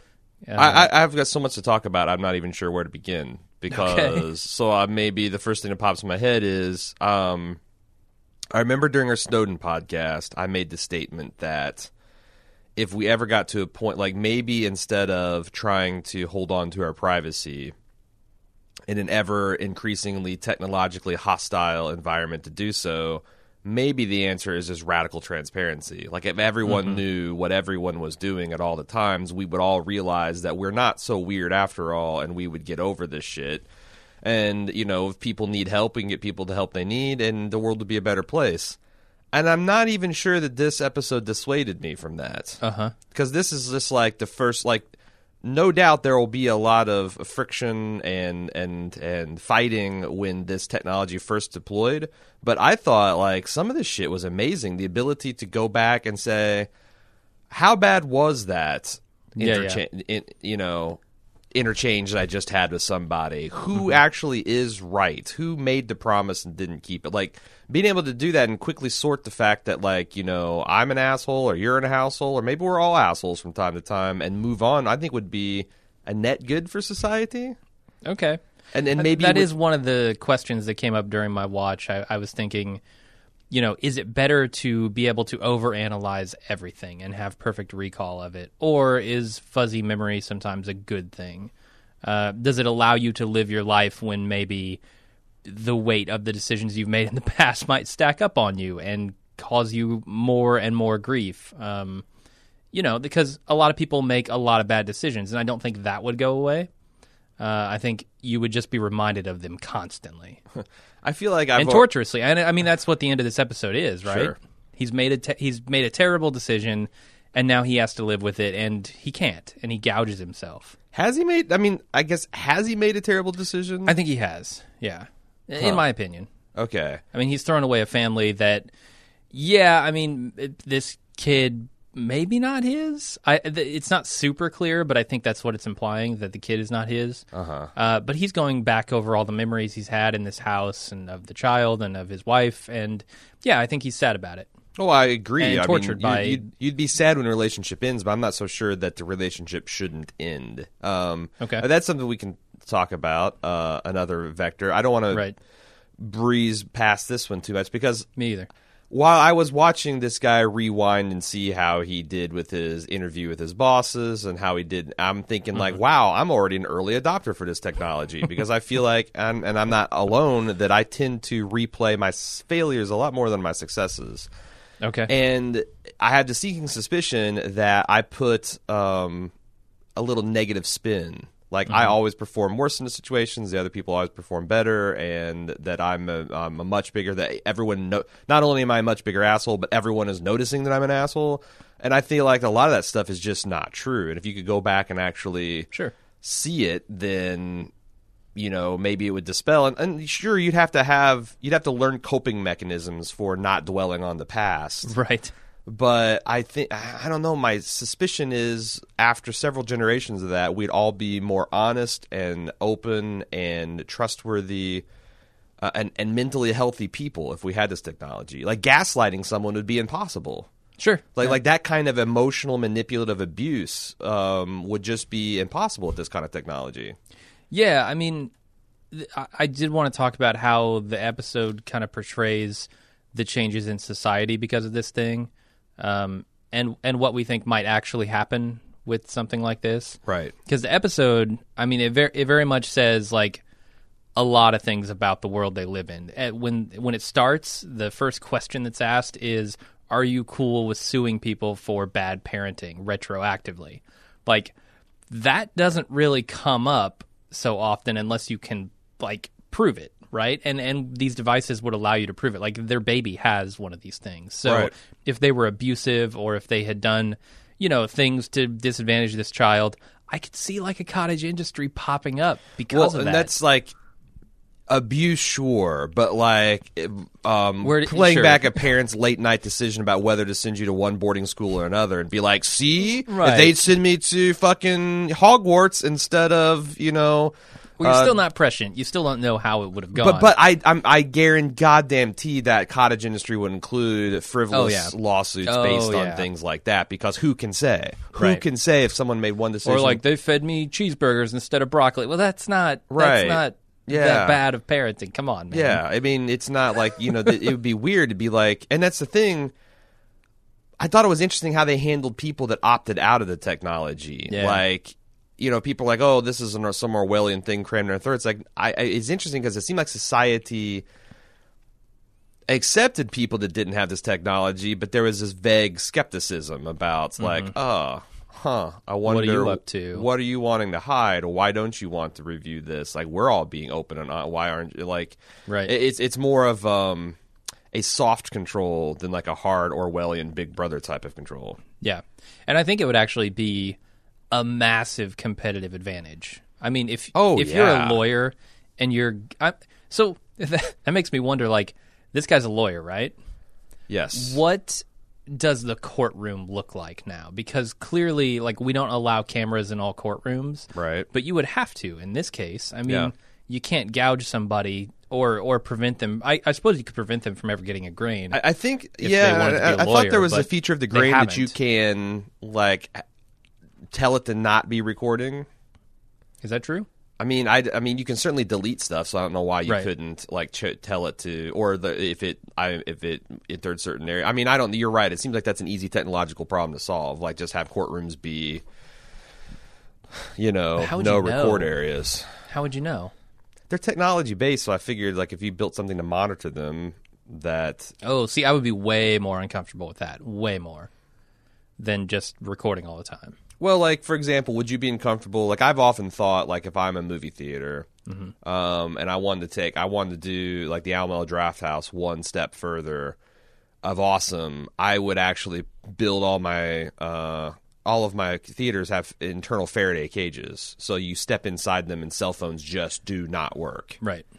um, because you know, and then you know if you're like a doctor or a lawyer, someone called, then you just that my theaters are not the place for you to go. My place Sure, is the right. place to go if you absolutely want to be certain that no one's going to be fucking taking a phone call or texting or yeah, all that stuff. And you're not mission critical on call. right, and I've been a mission critical on call guy, so like Uh-huh. I I get it. Like you know that's them's the breaks, man. Um, so So that's different because there there isn't like active interference and connection to your device. Because like that's the thing that bothers me. If I had a backdoor in my phone where theaters could oh yeah. could access my phone at any given time Yeah, and and shut it down and make sure that I'm not recording. When you're talking about something as private as like every experience in your life, Exactly. you- I mean, yeah. the, the, the stakes are huge. I mean, that's the they talk about this a little bit with the gouging, right? Like Mm-hmm. this, there's this one woman at the party who got gouged, which is they went in, they pulled out her grain, and they're selling on the black market, presumably somewhere. And it seemed like there's a creepy subtext that like maybe young attractive women are the Right. ones that are because like think about perverts. yeah, I want to see all your sexual experiences. I want to see you getting ready in front of the mirror. Like like that's Right. like a, a voyeur's fucking wet dream. absolutely. So like that's like and another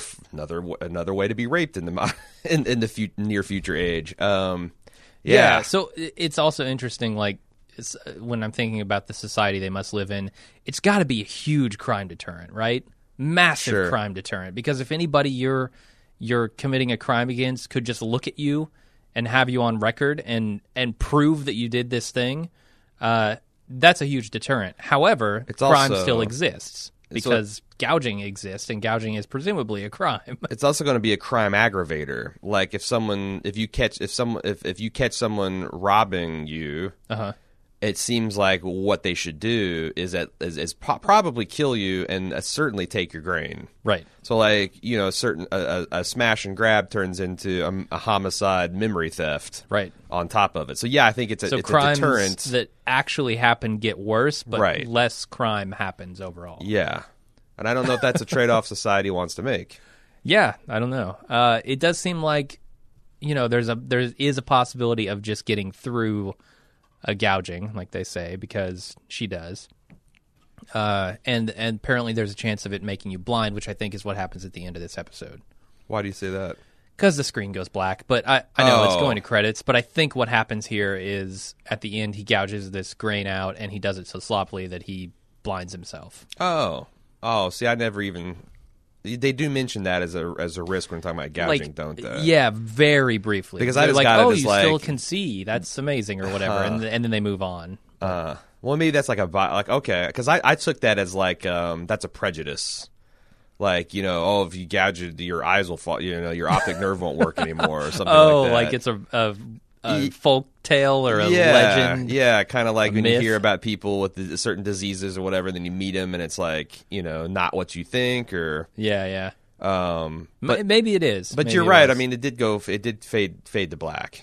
yeah, and it's so connected with your optic nerve that You would have to. be. I would think there's a big risk. There. Although I don't know why it would, because my read on it was it was a combination of the grain storage system and like some sort of contact lens corneal implant. Because Right. like your eyes glow white as if they're really like a the, the backside of a screen. Yeah. Uh, when you're accessing your internal memories, Mm-hmm. so and it's also and it's kind of like a two stage thing. It's- like that's all you wall- can do transparent or Yeah. full image. and it, it's a walleye vision kind of like so it's like almost like it's literally from your eyeballs perspective, not from your like brain's post processing. Uh, I don't know. I didn't think it was actually connected to the optic nerve, but clearly it's connected to. Well, I mean, I guess it doesn't have to be connected to the brain at all.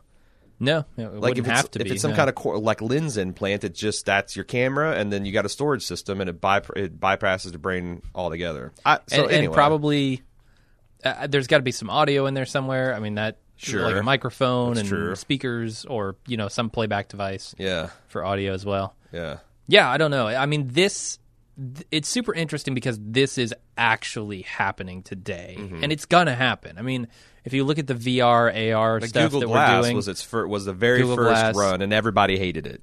Right, because it was bulky, it looked silly. Uh, I think there were a lot of problems, like etiquette wise. I, that's what I'm saying. I say I don't think any, the biggest problem was how stupid it looked, although that biggest, never no. never helps. I think the biggest Right. problem was people were just creeped out by the idea that this dude is looking at me. He might be recording me. Right. Uh, but get used to it because that is going to happen. Right. Uh, and actually, you're recorded most of the time you're outside in public. That's what I'm saying. Yeah, So, right. like this idea that you know you can, as long as people don't have the ability to look at you and record you, you're Mm-hmm. good, is completely fucked. No, I, I agree. But also, I think like I've seen society's reaction to technology advances as very childish. Like I, I I'll, I'll return to fucking Bluetooth headsets. right. Um, I still use one to this day just to listen to podcasts when I'm run, running around in a store and whatnot. It's just a little in, unobtrusive thing I stick in my ear. It's like barely even fits out of my canal. Mm-hmm. And like now, I, I just now like Westworld had this this technician that used these like little earbuds. They're just earbuds. Yeah. Apparently, those are real. Oh yeah. Like you can fucking get something that fits entirely inside your ear. They'll play music and they last for like four to six. I was blown away. I might have to be getting one of those, but they're pretty expensive. Yeah. But w- what I'm saying is like you know you got a thirty dollar dev- device that allows you to hands free communicate with people and listen to media and do all this stuff and.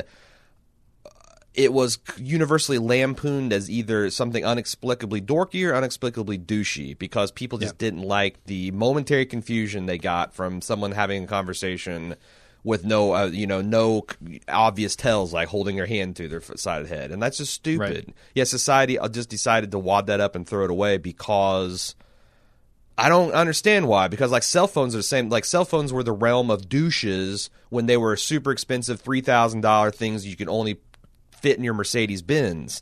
Everyone got over that shit as soon as everyone could have them. Fucking Bluetooth things were almost like the, the, the last one I got was thirty five dollars. Anyone could have that if they wanted to, but instead it Yeah. still that stayed the realm of the douche, and I don't get it. Well, So, so, this is going to be like ten times harder Oh, yeah. to sell on people. Oh yeah, for sure. And uh, like I'm thinking, okay, well, if you know the Bluetooth headset, the the earpiece headset sort of thing isn't acceptable, there's a way to make that acceptable, right? Like nobody questions it when you're walking around with headphones on or earbuds in, right? Because they can see the cable. Mm-hmm. They know that you are not paying attention to them, mm-hmm. uh, and you might in fact be paying attention to something else entirely, and mm-hmm. probably are.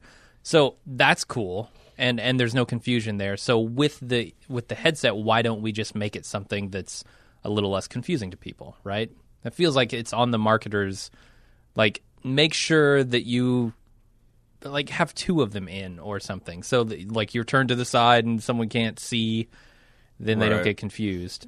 Uh, but it would also probably need something like that to indicate, hey, I am recording, or hey, this is what's happening right now, because otherwise, yeah, people are going to be confused and or alternatively alternatively pissed. Like, Yeah, but eventually we'll have to move past that because, like, that's one of the things Google Glass they had like Yeah. a red LED that when it was recorded, course, Right. One of the first things you could hack was to turn that off. well, sure, So I think that in my mind, people just need to get used to the idea that they're going to be under constant surveillance because, um, right? But telling somebody just get used to it is not a solution, right? Well, I like agree. g- taking I- baby steps toward toward that. Yeah, yeah, yeah. I'm, I'm not. I'm not readying this for public policy. I'm just speaking out loud sure. because you're right. Anytime politically, you're like, just fucking get used to it. This is the new world order, baby. Yeah. That then you get fucking.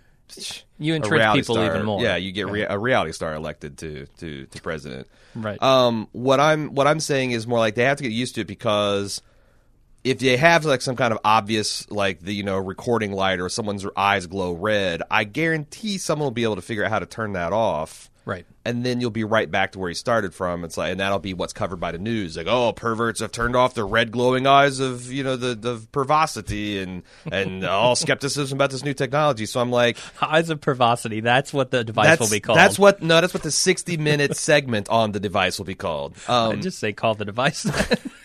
as a yeah, I just got eyes of pervosity put in. Yeah, right, man. Yeah, uh, because Because you know that's all anybody's using it for. Right, It's to- pervy things. It's totally changed, man. Because now it's like I you just, you just don't realize how many people are just having sex in your view, until you can analyze frame by frame in high definition every window you pass, and you should see what goes on it's a smorgasbord. The the parks alone. Uh, Yep. but I, I I don't know how you would market that to people, but like essentially get used to it. It's not going away. Away has got to be a component of that campaign because I do think it's true. I- I agree. I do think it's true as well. We're headed toward that future. Uh, and I don't know, like people. It seems like there's uh, like people that don't like and want to bemoan every single thing. Like, oh, radios. No one goes out and reads. No one reads books or talks to anyone anymore. And television. No one read books or listens to radio programs or goes out and talk to anyone anymore.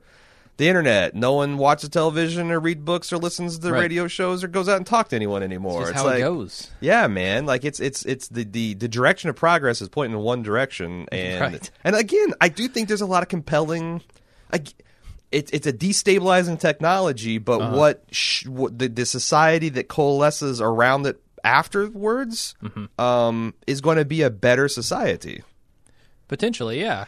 I mean, it, it seems like this solves a lot of problems with honesty and crime and uh, I don't know, just all the the things that arise from our faulty memories. Yeah. And it's actually interesting that you know you you say just get used to it because I think we are getting used to it, and I don't think the people who didn't grow up with it are getting used to it, but the new generation, I mean, you got people who are taking selfies like 90% of their day Yeah. They are going to be used to it and in fact they're going to love it they're Yeah. they're not worried one bit about being on camera at all times look at twitch streaming right like Right. people who put themselves out there for 8 hours at, at a time every single day But here's here's what I'm saying about get used to it. Right now, there is these these these CD sites that essentially, you know, post pictures of really good looking people just out on the street or on the subway. Like you got the dads of Disney and you got the hot moms of the Dads LA subway. Disney? No, that's a real thing. Like the fuck is these that? people like they they they take Hashtag pictures of Disney? really attractive, like tattooed, hipstered, bearded looking, form fitting t shirt dudes who are playing with their kids as Uh-huh. kind of like a form of porn for presumably women. i'm going to try I'm sure get out some- there as a dad of disney You actually dressed as you were. If you if you took a kid and threw it on your shoulders and about her Disney, you'd probably get a picture. puppy Uh, probably because the market, you know, Doggy dad of. Disney. doggies, dads of Dis- Disney. but you know what I'm saying? Like a, a lot of people don't know how to take that. Like Uh-huh. I'm just out here with my family, or I'm just run, and um, someone is downloading a picture and maybe jerking off to it. Right. And then you've got other stuff where it's like uh, at the beach and girls are wearing bikinis and presumably they're fine being seen with that, but do they want millions of people looking Yeah. at them. And that's what I'm talking about getting used to it. Like Mm-hmm. are is society going to say that like all attractive people lose control of the ability of of maintaining the integrity of their own license? Like if they're out in a public area, are they to be enjoyed? And if they're to be enjoyed, then does that include you know jerking off to those images and posting it? And and if mm-hmm. it's not, we decide that's a line too far. How do you prevent it with this technology? That's the kind of get used to it I'm talking about. Right.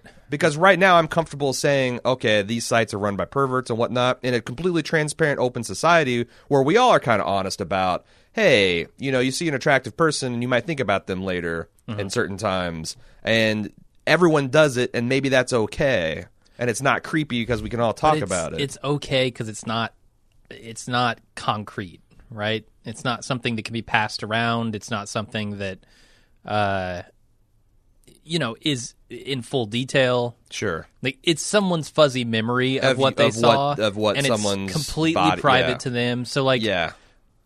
in in that way, yeah, it's fine. Also, w- if we had the ability to stop that, if we had the ability to shut that down, would we? I think the answer is probably yes, Well, it seems like but there's we a don't. half, right? The innate ability of humans is to see things and remember them. And what I think is like, so to answer that, there's like this other category called revenge porn, where guys, um, Sure. you know, take pictures of their girlfriends when they're naked and they do sexy stuff, and it happens a lot.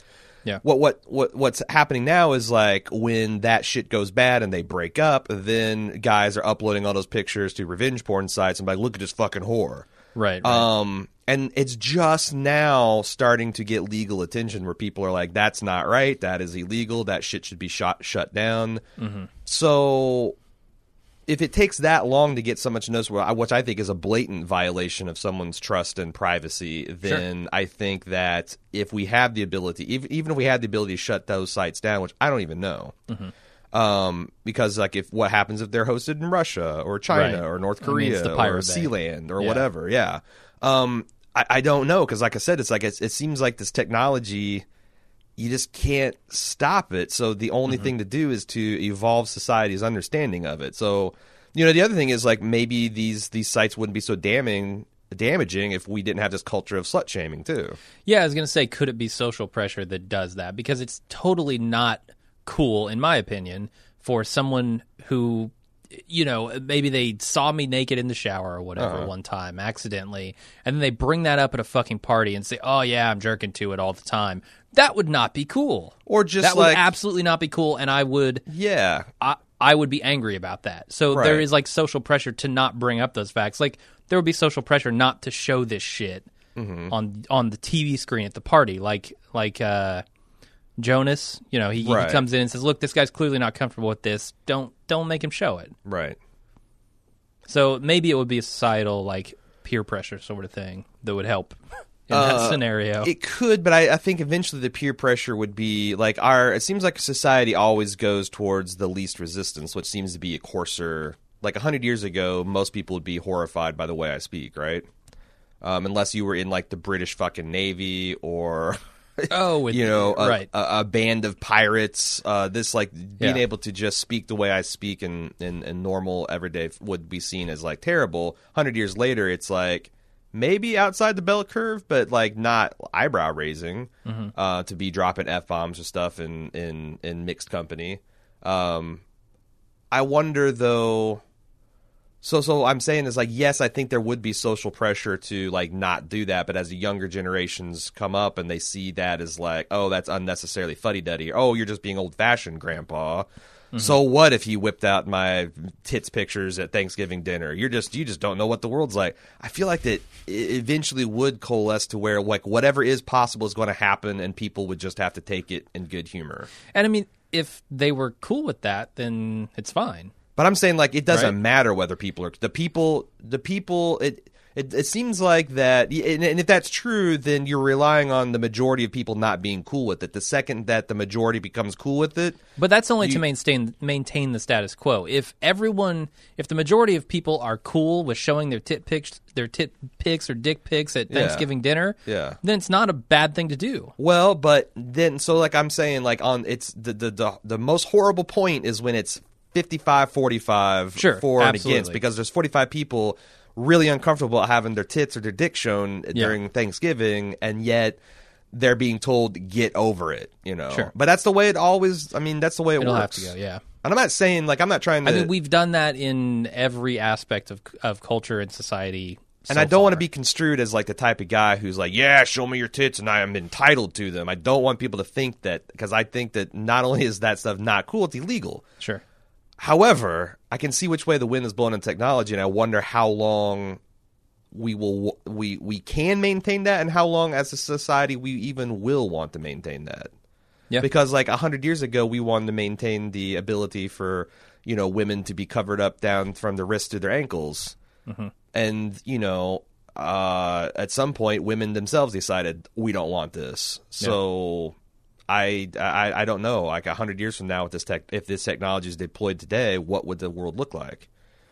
Yeah. Um, it would be a scary thing, I think, for a lot of people. For, for a lot of, for, but I do think long term, like a society where you can fact check anything yourself, and you can, uh, you know, to the extent that an unexamined life is a life hardly lived, a and an over-examined life is maybe not living. I think a properly and, and I think that's maybe what this is about. a properly and and accurately examined life is is what our goal should all be, and this technology seems like it would help healthy people do that. Yeah, and I mean Liam is clearly not healthy, right? I mean he's got a chip on his shoulder. There's something. So, I I mean he. A lot of this is spurred on by his feeling that he has lost his job. He's angry. He's depressed. He's confused, and a lot of these things that he's picking up on, he's picking up on only because of that. And ultimately, like, it's tough to say how much of this is Liam's problem, um, and he should just deal with it or figure it out, um, or how much of this is is the problem of his wife was not uh, faithful to him, right? Because it the thing that muddies the waters is they were broken up at the time. Right. For si- so and, and you don't know for sure that this child is not his. That's the other wrinkle. Like, yeah. if you could prove, so if you if you said, okay, they were together at the time, and she banged Jonas, and this child is not his child, not Liam's child, then I'm 100 percent with the decision to break this off. Without those facts, I don't. It seems to me like he has made a bad decision here. uh, I He's let a moment of infidelity when they were broken up Uh, get in the way of an otherwise happy relationship. I mean, this is this is a very Ross Rachel. We were on a break kind of situation. I don't Right. know. So, and it, it I try to look at this holistically, and and Black Mirror, like it infuriatingly does, muddies the water in the last five minutes by making Liam right. Mm-hmm. Like. I would have no problem saying Liam is a flat out lunatic, Right. and I think he is a lunatic because even if like He's certainly a jealous person. he's a jealous person and i'm not a i don't have a jealous bone in my body which drives some people crazy but i think it's the healthy way to live and to the extent that like i'm not completely not jealous but if i got to the point where i was that suspicious of someone i would just be like okay i'm gonna level with you i've gotten to a point where i can no longer trust that you're being faithful to me and this is a toxic relationship and it's making me into a person that i don't want to be so i'm mm-hmm. we're gonna break up. And I guess if the person, it'd be. I mean, ma- and maybe I'd be making. Uh, maybe I'd be making the most terrible mistake in the world. And in fact, this person's innocent. But the situation itself is so shady and so sketchy that everything in my gut is telling me that that I that I need to listen to it, and I'm I'm ready to bank on that. And I don't know. Maybe they would offer evidence of their innocence, right I, don't know what would happen. But this abusive way of dragging Yeah, it out of people and passive-aggressive. try and and, Yeah. and, and and like I would never hire a private investigator to investigate someone that I loved because, like, at that point, like you are you're just looking for confirmation of what your gut's already telling you, right? You don't trust this person. That's- the, the trust is gone. The relationship. That's no longer a relationship, Yeah. right? And then, like, and the thing is, like, I try to look at this relationship holistically, but as you point out, we don't know enough. Like, she Mm-hmm. says, "Oh, well, you were gone for what six days, four days, five days, I think. and. I don't. Oh, I bracketed it with fire. Uh, and I don't know where you were, and you never. so, like, obviously, there was other problems in the relationship. yeah. um, and how deeply they go, and how much this pattern of abuse was something that you know, because it seemed like he is a, a fairly manipulative, abusive guy. Um, I, I mean, it was it, it befuddled my ability to analyze what who who was right and who was wrong. But Sure, it does sure. seem like I don't think he made a mistake because this was a terrible, as written, this was a terrible all around relationship, and they should be well shot of each other. Right. And you know whether the kid is his or the other guys or whatnot Mm-hmm. is almost immaterial because that kid's going to be miserable in this suffocating, stifling household. I think. Yeah, I mean, so how does this change? I guess this equation um, and the outcome of this if Liam doesn't have this device, doesn't have the grain, because ultimately it's all about him being I think- a jealous and also able to analyze every single frame of video that he's got of her. But that's what I'm saying. Like I thought it, they muddied the waters by making him accurate. Like this is this is uh-huh. classic paranoid. Um, and then the other thing is the other woman, like she's got a, the the his wife has a, a part to play here too, because mm-hmm. he gives her every opportunity to confess, and she continues to essentially gaslight the guy, like tell him that no, you're wrong, or oh, you're just being silly, or oh, whatever. When she knows damn well not that he, that, that he's onto something. Mm-hmm.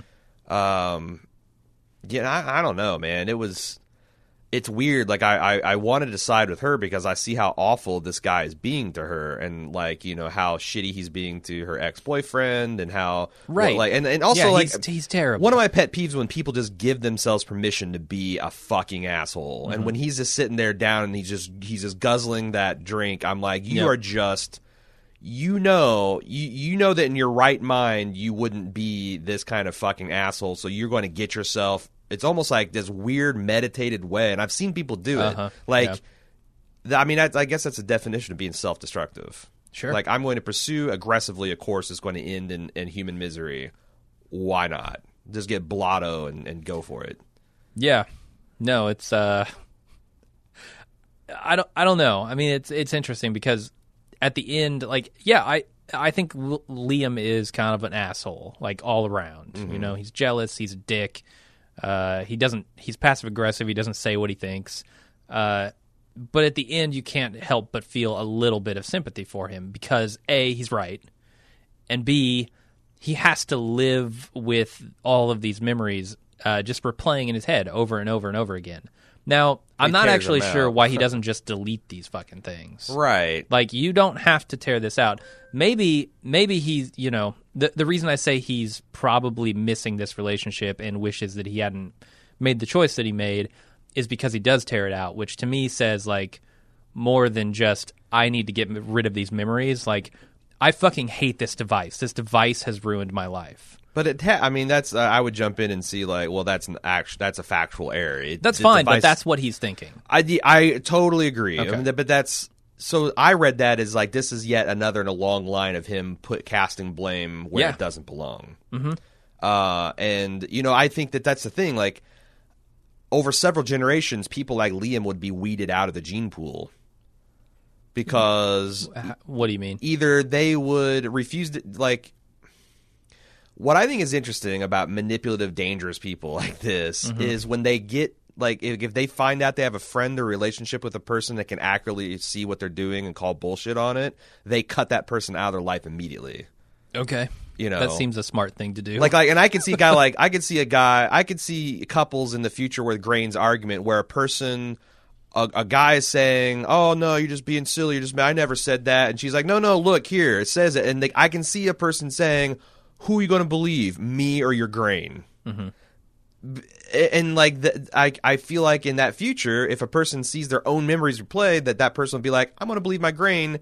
Get out instead of being trapped in this toxic relationship, and I don't know. Maybe guys absolutely. like Liam would only get with other guys, girls such as himself, and they'd still breed more weaponized versions of terrible people. I, I don't know. Maybe. But it does seem like that that kind of like passive aggressive, insincere, incapable of being honest and saying what you really believe type of person would get weeded out because the society mm-hmm. wouldn't tolerate it. Seems you- like it, yeah. like it seems like most of these guys, these people live on the fringes and are able to get away with it because everything is so compartmentalized inside pe- people's heads.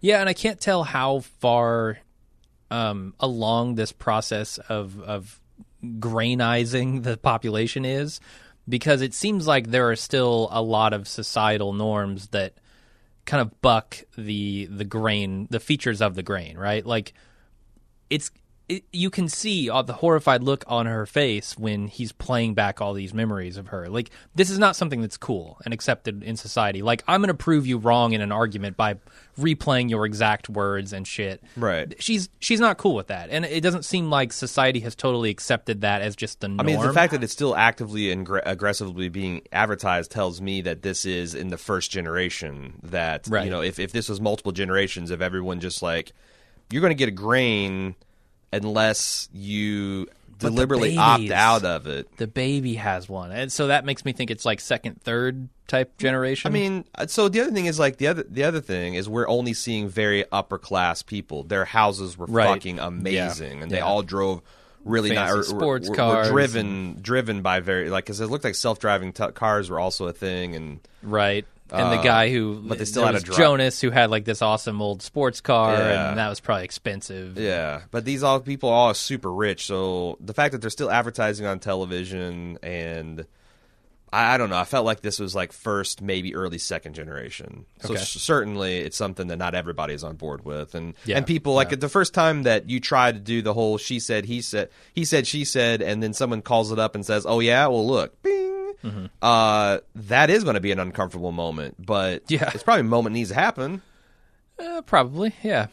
I, I don't think we should remain in the dark when we have those abilities. Yeah. Yeah, and then seems we'll probably start stop a whole lot of fights before they get started because Sure. you know, if you're not a complete dumbass, before you level an accusation at somebody, you'll go back and replay and make sure you're actually have the correct understanding. I don't know. Right. I, I mean, it depends. So it's on the people. I mean, the technology is going to be used by the people the way it's going to be used by the people. I mean, I could also see this accelerating arguments, you know, like, oh, fine, fuck you. You proved me wrong on that. Guess what? I'm going to. I'm gonna show you a, a moment where you were wrong. Like, Well, that's oh, you know how many fucking times you've been wrong? Let me play them all back for That's you. That's what I'm saying, like, if- people if- are if- still angry and jealous and dick. sure. and they're gonna use this technology in the way that angry, jealous dicks would. I was just thinking of like if there's a person that every single imagined slight is bookmarked in every day, and, and Right. the first time you said, "Hey, uh, did you not pick up my dry clean?" and they just p- play Yeah. back three hours of every single time in the last year you've been addicted to them. That's, I mean, yeah, that's accurate information, but also like, well, I haven't been bookmarking all the times you've pissed me off, so fuck me, I guess. Right. So I guess you can fight about how you use the technology. Absolutely, and it would be a question uh, of like how people are willing to use this and how people are comfortable using it. And I don't think it would just be as simple as everybody would say, "Well, you proved me wrong. Good on you. I I doff my cap." Oh, there'd be a whole lot of well, you're taking me out of context, or I what I what I was thinking when I said that, and rolling my eyes and scoffing Yeah. was that you're an amazing individual, and that I, you know, I mean, So it, it feels like it would take much longer for the people to change how they use the technology than for the technology to change like specific things about our society, right? Like movie theaters, yeah, like you were talking about. Th- there's no DRM. How how are you going to stop someone who records everything they see from pirating your movie? right. They go to the theater, they see it once, they have it forever. Done. Yeah. Like, and they have the full experience of the theater. their head's not going to be on a tripod, but you know, The head's not going to be on a tripod. what I'm saying is like, but from but from your your perspective, I mean, oh yeah, What like, but I'm saying like, I guess what I what I meant is like, I would I download someone's grain of someone going to see the new Star Wars because like I can do that right now. oh, I just mean like personal piracy. oh okay. Like they have that copy forever. Sure, sure. They'd have to charge two hundred dollars per movie, right. Because they get the DVD and the Blu-ray and the movie theater experience like all at once forever. I just feel like I don't know. Some of that stuff seems like to have been solved by plussing the experience.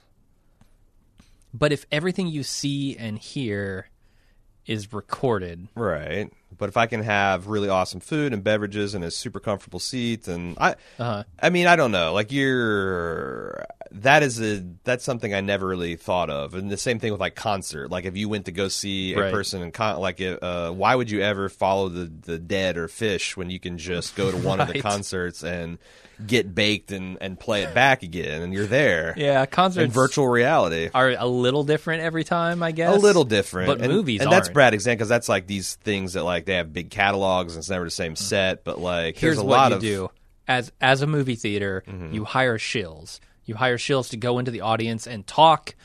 To go into the audience, make it a and bad movie belch experience, and just sure. fiddle with wrappers and just ruin the experience for them. So that they're constantly going to the theater searching for the best experience of this movie, uh huh. Yeah. so they can catalog it. yeah, yeah, yeah.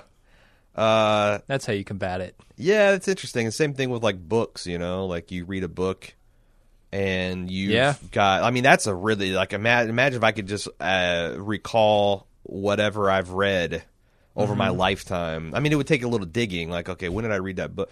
That's the other thing is like. The, Black Mirror continues to excel in depiction, realistic-ish depictions of this technology because Yeah. I don't know that you could as effortlessly surf through a lifetime of memories with this, this little key fob thing. Right. I mean, Like that thing was fucking It amazing. seems like magic. it does seem like magic, and and maybe maybe you could, but like I was just thinking, like what? When did I fucking like? If I want to see a quote from 1984, when's the last time I read 1984? That's a bad example because I read that book about every year, but like.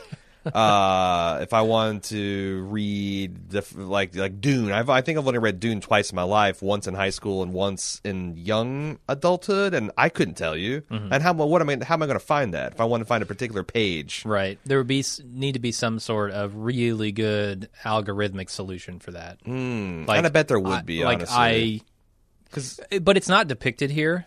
Like, Well, but this well, we is have that technology. Like, if I Yeah. if if if I had a page, if I if if I said, "Hey, find me such and such a page of Dune," like it, it would probably be connected to the internet. Mm-hmm. It would have all those text work, and it would just be a matter of okering all the stuff I've got in my mind and indexing it and comparing it to just like facial face fecal. Facial facial recognition software, or like Amazon's got this creepy new technology where you just take your camera and you show it a box of something, not the UPC, just a fucking box, Mm-hmm. and it will find in its catalog what the thing closest closest matches that. Yeah, it's probably some Which- kind of image. Yeah, Google like I was using it. Like my son thing. thought it was really neat. He was making his Christmas list at Toys R Us, and he was just waving at stuff, and it was just acquiring all this shit. I'm like, Yeah. wow, that's crazy. but I guess those combinations of technologies would probably. I'm thinking of like Yeah. you'd have to bookmark all this shit, but you wouldn't. It would just all be there and searchable. Yeah, Damn. yeah, you would. Eh, but it's not depicted in the episode, right? No. Clearly, what they're doing is remembering exactly when these things happened and scrolling to that Right. point. Right. Do you? So would you get a grain?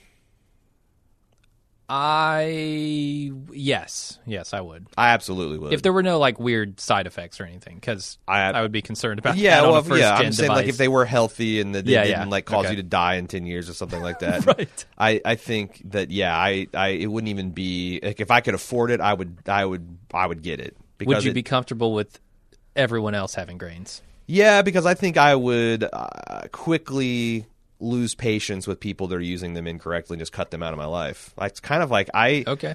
when I turned 30 and I had all this upheaval and I essentially restarted my friend circle from scratch, I read a lot of self help books and I got myself mentally healthy. And I just kind of decided that, like, I'm not going to. I'm not going to put up with people that cause drama. Life's already too hard enough for people that Yeah. there's some people that just are not comfortable unless they're always dealing with some kind of crisis or always reconciling and making uh, like that's just exhausting to me. I'm not going to put up with it. So Yeah. when someone does that, it's like I'll tell them like you're doing this and I don't like it, and if they continue to disrespect that, then I just I'm you know, and I don't break up with them unless it's like a girlfriend, Right, because that would 'cause cause more. That drama. would cause drama. They give them exactly what they want. I just they eventually will realize that hey, oh, you know, Aaron's just drifted away, and like oh, he's always too busy for my shit, and doesn't take my phone and then calls. one day they o'clock. find they're unfriended on Facebook, and it's game over. There you go. And I've been so much happier just not putting up with people that let me down. And and that's the thing, like I'm you know, I mean I, I'm sure I let people down in ways and they have unrealistic expectations and maybe I have unrealistic expectations of some people, but like fuck it. It's my Mm-hmm. uh, if, if if I let people down, they shouldn't be my friends, or they shouldn't be friends with me. Um, if I'm not giving them what they need because of my unique mix of skill sets and emotional aptitude and whatnot, then why should they bash their head against my implacable wall? I mean, Yeah. everyone would be just happier if like they they they they identified what they need in a relationship and and sought that rather than trying to pound everyone into a shape that they need. You know? Sure. And realizes also maybe that that is sort of a fluid thing. You Yeah. know, it's not it's not a constant thing throughout your entire life. Yeah, you can't control anyone. You can only control what you do. So Right. yeah, Okay. Well, maybe you could control people if you had the grain. Because that's the other thing about I think it. people Like, would try for damn sure. the wireless hacking that would happen in these scenarios, in this scenario with the grain, is intense. Oh, I mean, yeah. there you would be constantly under threat of hack. And I could see also very early on that like you'd have the jealous types like demanding their when their when their mates get home like I want you to replay your entire day now. Right. Like you saw the airport security, right? Right. Play me back the last 24 hours. Play me back the last week. Right. Like these redos are everywhere in society. Sure. It seems. And that's like, you know, like what what what we Yeah, though that true, we didn't even talk about that. Uh, I'm we're I'm just talking about this from an interpersonal relationship, from a governmental oversight relationship. Right. But there, I, there I go. Like, if that is something that we could do to the power, I mean, that's the problem I guess I have now because I feel like young people are too casual about their privacy and old people are maybe too protective about it. But the reality is, is we're getting comfortable with a surveillance society that's only going one way. Mm-hmm. Like we, the people, are under constant surveillance, and we're doing illegal things at any time they could decide to bust us and and and, and hoist us up and lynch us. But the, po- the but the powerful people are not getting surveilled at all. And I, I think for society to be fair, the, the the telescope has to go and the microscope has to go both ways. And I think this technology would let that happen. Could let that happen, but I mean, who's to say the people in power would ever allow their grains to be investigated under any circumstance, right? I mean, that would be on the people to demand it. Well, I'm and I'm sure in a scandal, if there's some dude that's got that's scandal ridden and he's saying, "Fuck it, I'm you're never going to get my tax return. I mean my my grains." Then I, I know I, I would hope that the people would be like, "No, we there's a fucking scandal and there's a bunch of shady shit. You Yeah. either produce your grains and exonerate yourself, or you get chuck, chucked out. Like those are your two options." Yeah, and that would be, you know, uh, the other Because again- thing here is you can delete it though. Well, So- then that would be like I like I- that's There- see. You could. It would be impossible to say that they deleted it for a specific reason. No, but I feel like that's something that we already have to have this. Sure, we had this destruction we- of evidence. We do already like uh, like as a private citizen. If I'm, if I'm, if I'm under active investigation and Mm-hmm. I delete Right. tax returns or uh, emails or whatever, the they actually use that as evidence of like even if that was just pure, purely innocent, innocent, it can be used against me in a court of law to show malice. Right. But it seems like investigative, you know, like oh, someone got beat up by a police officer. Uh, let's see the dash cam footage. Oh, there was a malfunction that day, Right. And it's not treated as like evidence of of malfeasance or malice, and that's the again, that's the asymmetrical nature of this that I think needs to go away. And you know, the other thing is like, okay, so like, oh well, Aaron, you you could be compelling an innocent man to reveal his deepest, darkest secrets in this society because you're giving him an ultimatum that he can either reveal them or he can get ousted. And I'm like, so fucking what? You are not fully buying into the implications of this radically transparent society. Someone innocent revealing their deepest, darkest secrets will just be another Tuesday. I, I, get feel what you're saying. eventually. I, I get what you're saying, but yeah, I, I, I suppose I'm on the side of those people when I say, um, you know, it would be an extraordinarily difficult thing for people to adapt to. I agree, and I'm not our saying society and our culture and us as human beings, we are set up to not want this type of transparency. Yeah, and I I fully agree with that, and I don't want it either. I'm just putting my futurist hat on and saying if it's coming, this is what I think would be the most fair and equitable way to do it. And these think are the things generations and generations. Oh, it's of not, course, It's not course. something that we would adopt over the a ten year, twenty year period. Yeah, like how long since the invention of the printing press did we get to 90 percentile uh, you, you know, uh, literacy. I don't know. It's not like the print. It's not like the printing press came down. Oh, we printed a holy Bible. Now every every plowboy and whatever can read as well as a priest. Like that took generations too before reading became seen as a valuable, like like a, a, a truly value. Reading and writing became seen as valuable. Then penetrate. Like it took forever. Yeah. Uh, and now most you know most societies have that over ninety percent literacy rate, which is which is awesome. So, like I think you can make an analogy to like a transparency rate. Like early adopting is going to be like very fringes of people, and mm-hmm. like maybe even celebrities making a point about like, "Woo, my life's an open book." But then eventually uh. you'll get to where like you get that critical threshold where people will start to be suspicious of people or see them as quaint. Like I could see also as like, oh well, maybe the Quakers don't have grains, or not Quakers, the Amish don't have grains, but you know whatever, they're Amish. Right. Uh, it's weird, and you kind of gawk at them when you see them in public, but you know it's like, well, whatever, it's what they want to do. Yeah, and I think we need those pockets of society, like Right. Especially when something be- like this is introduced. Some some respite from it when you've decided you don't want it. Yeah, and there'll, there'll always be weirdos and outcasts that are seen as with suspicion, but that's like at every point in time, there's always weirdos and outcasts that are seen as by as suspicious by society. So like that'll never Right. go away, and those people won't get grains, and they'll just be, you know, weirdos that don't have grains. But Well, it's interesting because you may not have the choice, right? I mean, if you think about this baby that has this grain, it had no choice in the in whether or not it gets this grain. but they can remove it when they're an adult Right. and but destroy you it. still have 18 years of If their parents are backing it up to the cloud, memories. like yeah, I don't know how that works. I don't know how it would not be honestly. Like, what kind of storage device do you have that doesn't back up?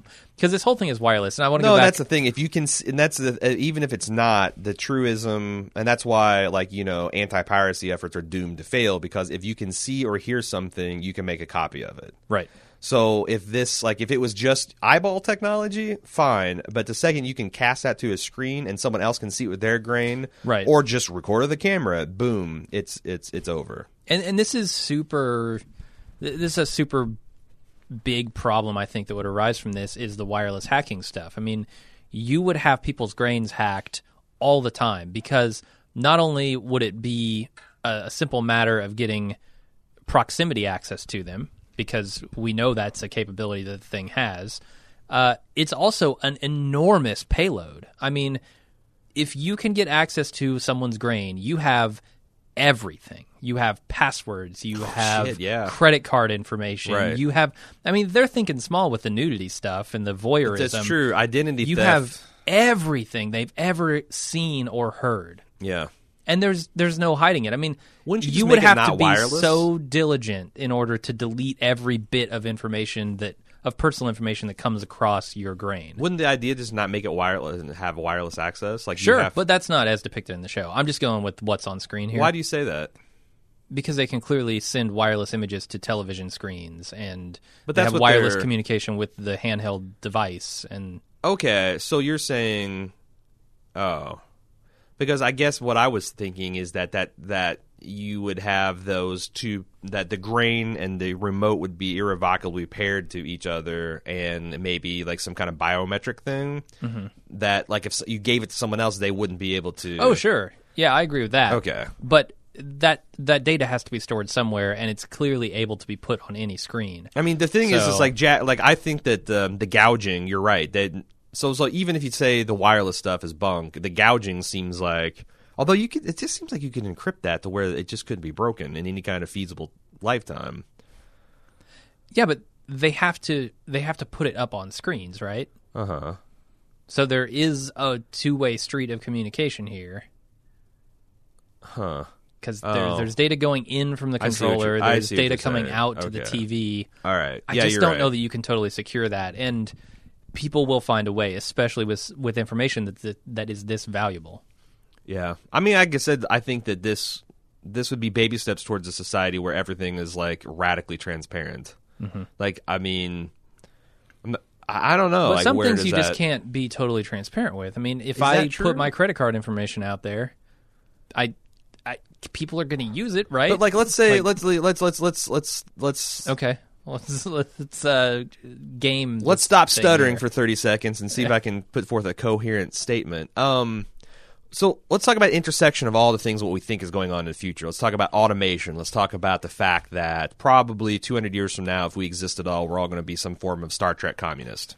Oh, I can't wait. Okay, so where you've got uh, essentially inf- you've got uh, unlimited energy that you have access to. You have Okay. unlimited industrial cap- capacity, and we stop having the concept of money. Okay. Why? What use is private information? Someone steals your credit card. What does that mean?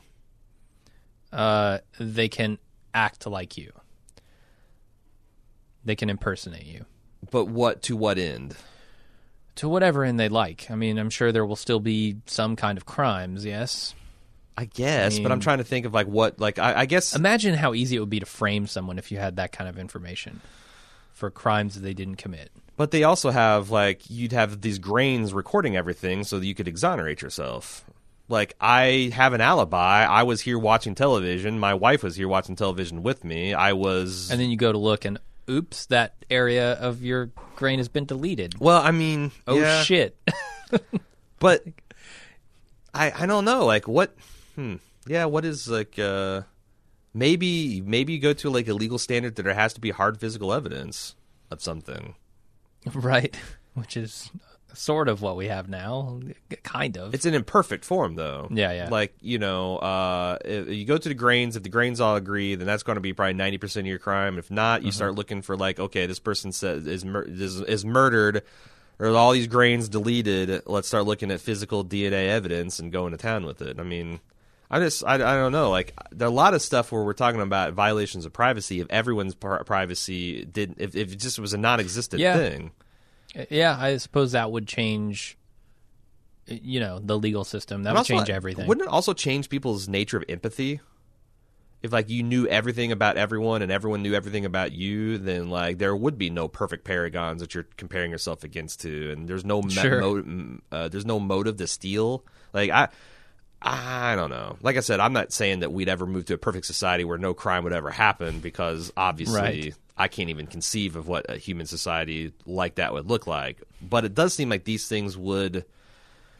Mm, feels like it it would be Brave New World, where everybody is, you know, genetically modified and doped and No, totally, and that's the thing. Like, just cogs in a machine. I, I, it's so weird because I feel like the utopia culture that started at the turn of last century, where everyone is trying, you know, exp- like it came like 100, 200 years too soon, and everyone soured on it. Like, oh, communism obviously can't work because people are greedy, selfish assholes, and it's a zero sum game, and someone's got to divide up the pie, Right. and the per- and, and if you let the person dividing up the pie select which pieces everyone gets, that's fucking fundamentally unfair. Uh-huh. Like you ask a kid to break a cookie to share with his friend, you let the friend choose which piece he gets. Mm-hmm. Kids learn really quick; they got to break that thing pretty fucking close to fifty percent, or they're gonna get they're gonna screw themselves. Right. Um, but before we had like you know if we move into into a version of the future where life isn't a zero sum game, uh, where there's enough for everyone. That shit suddenly, you know, you can have utopias, and you know, it'd be. I, I think maybe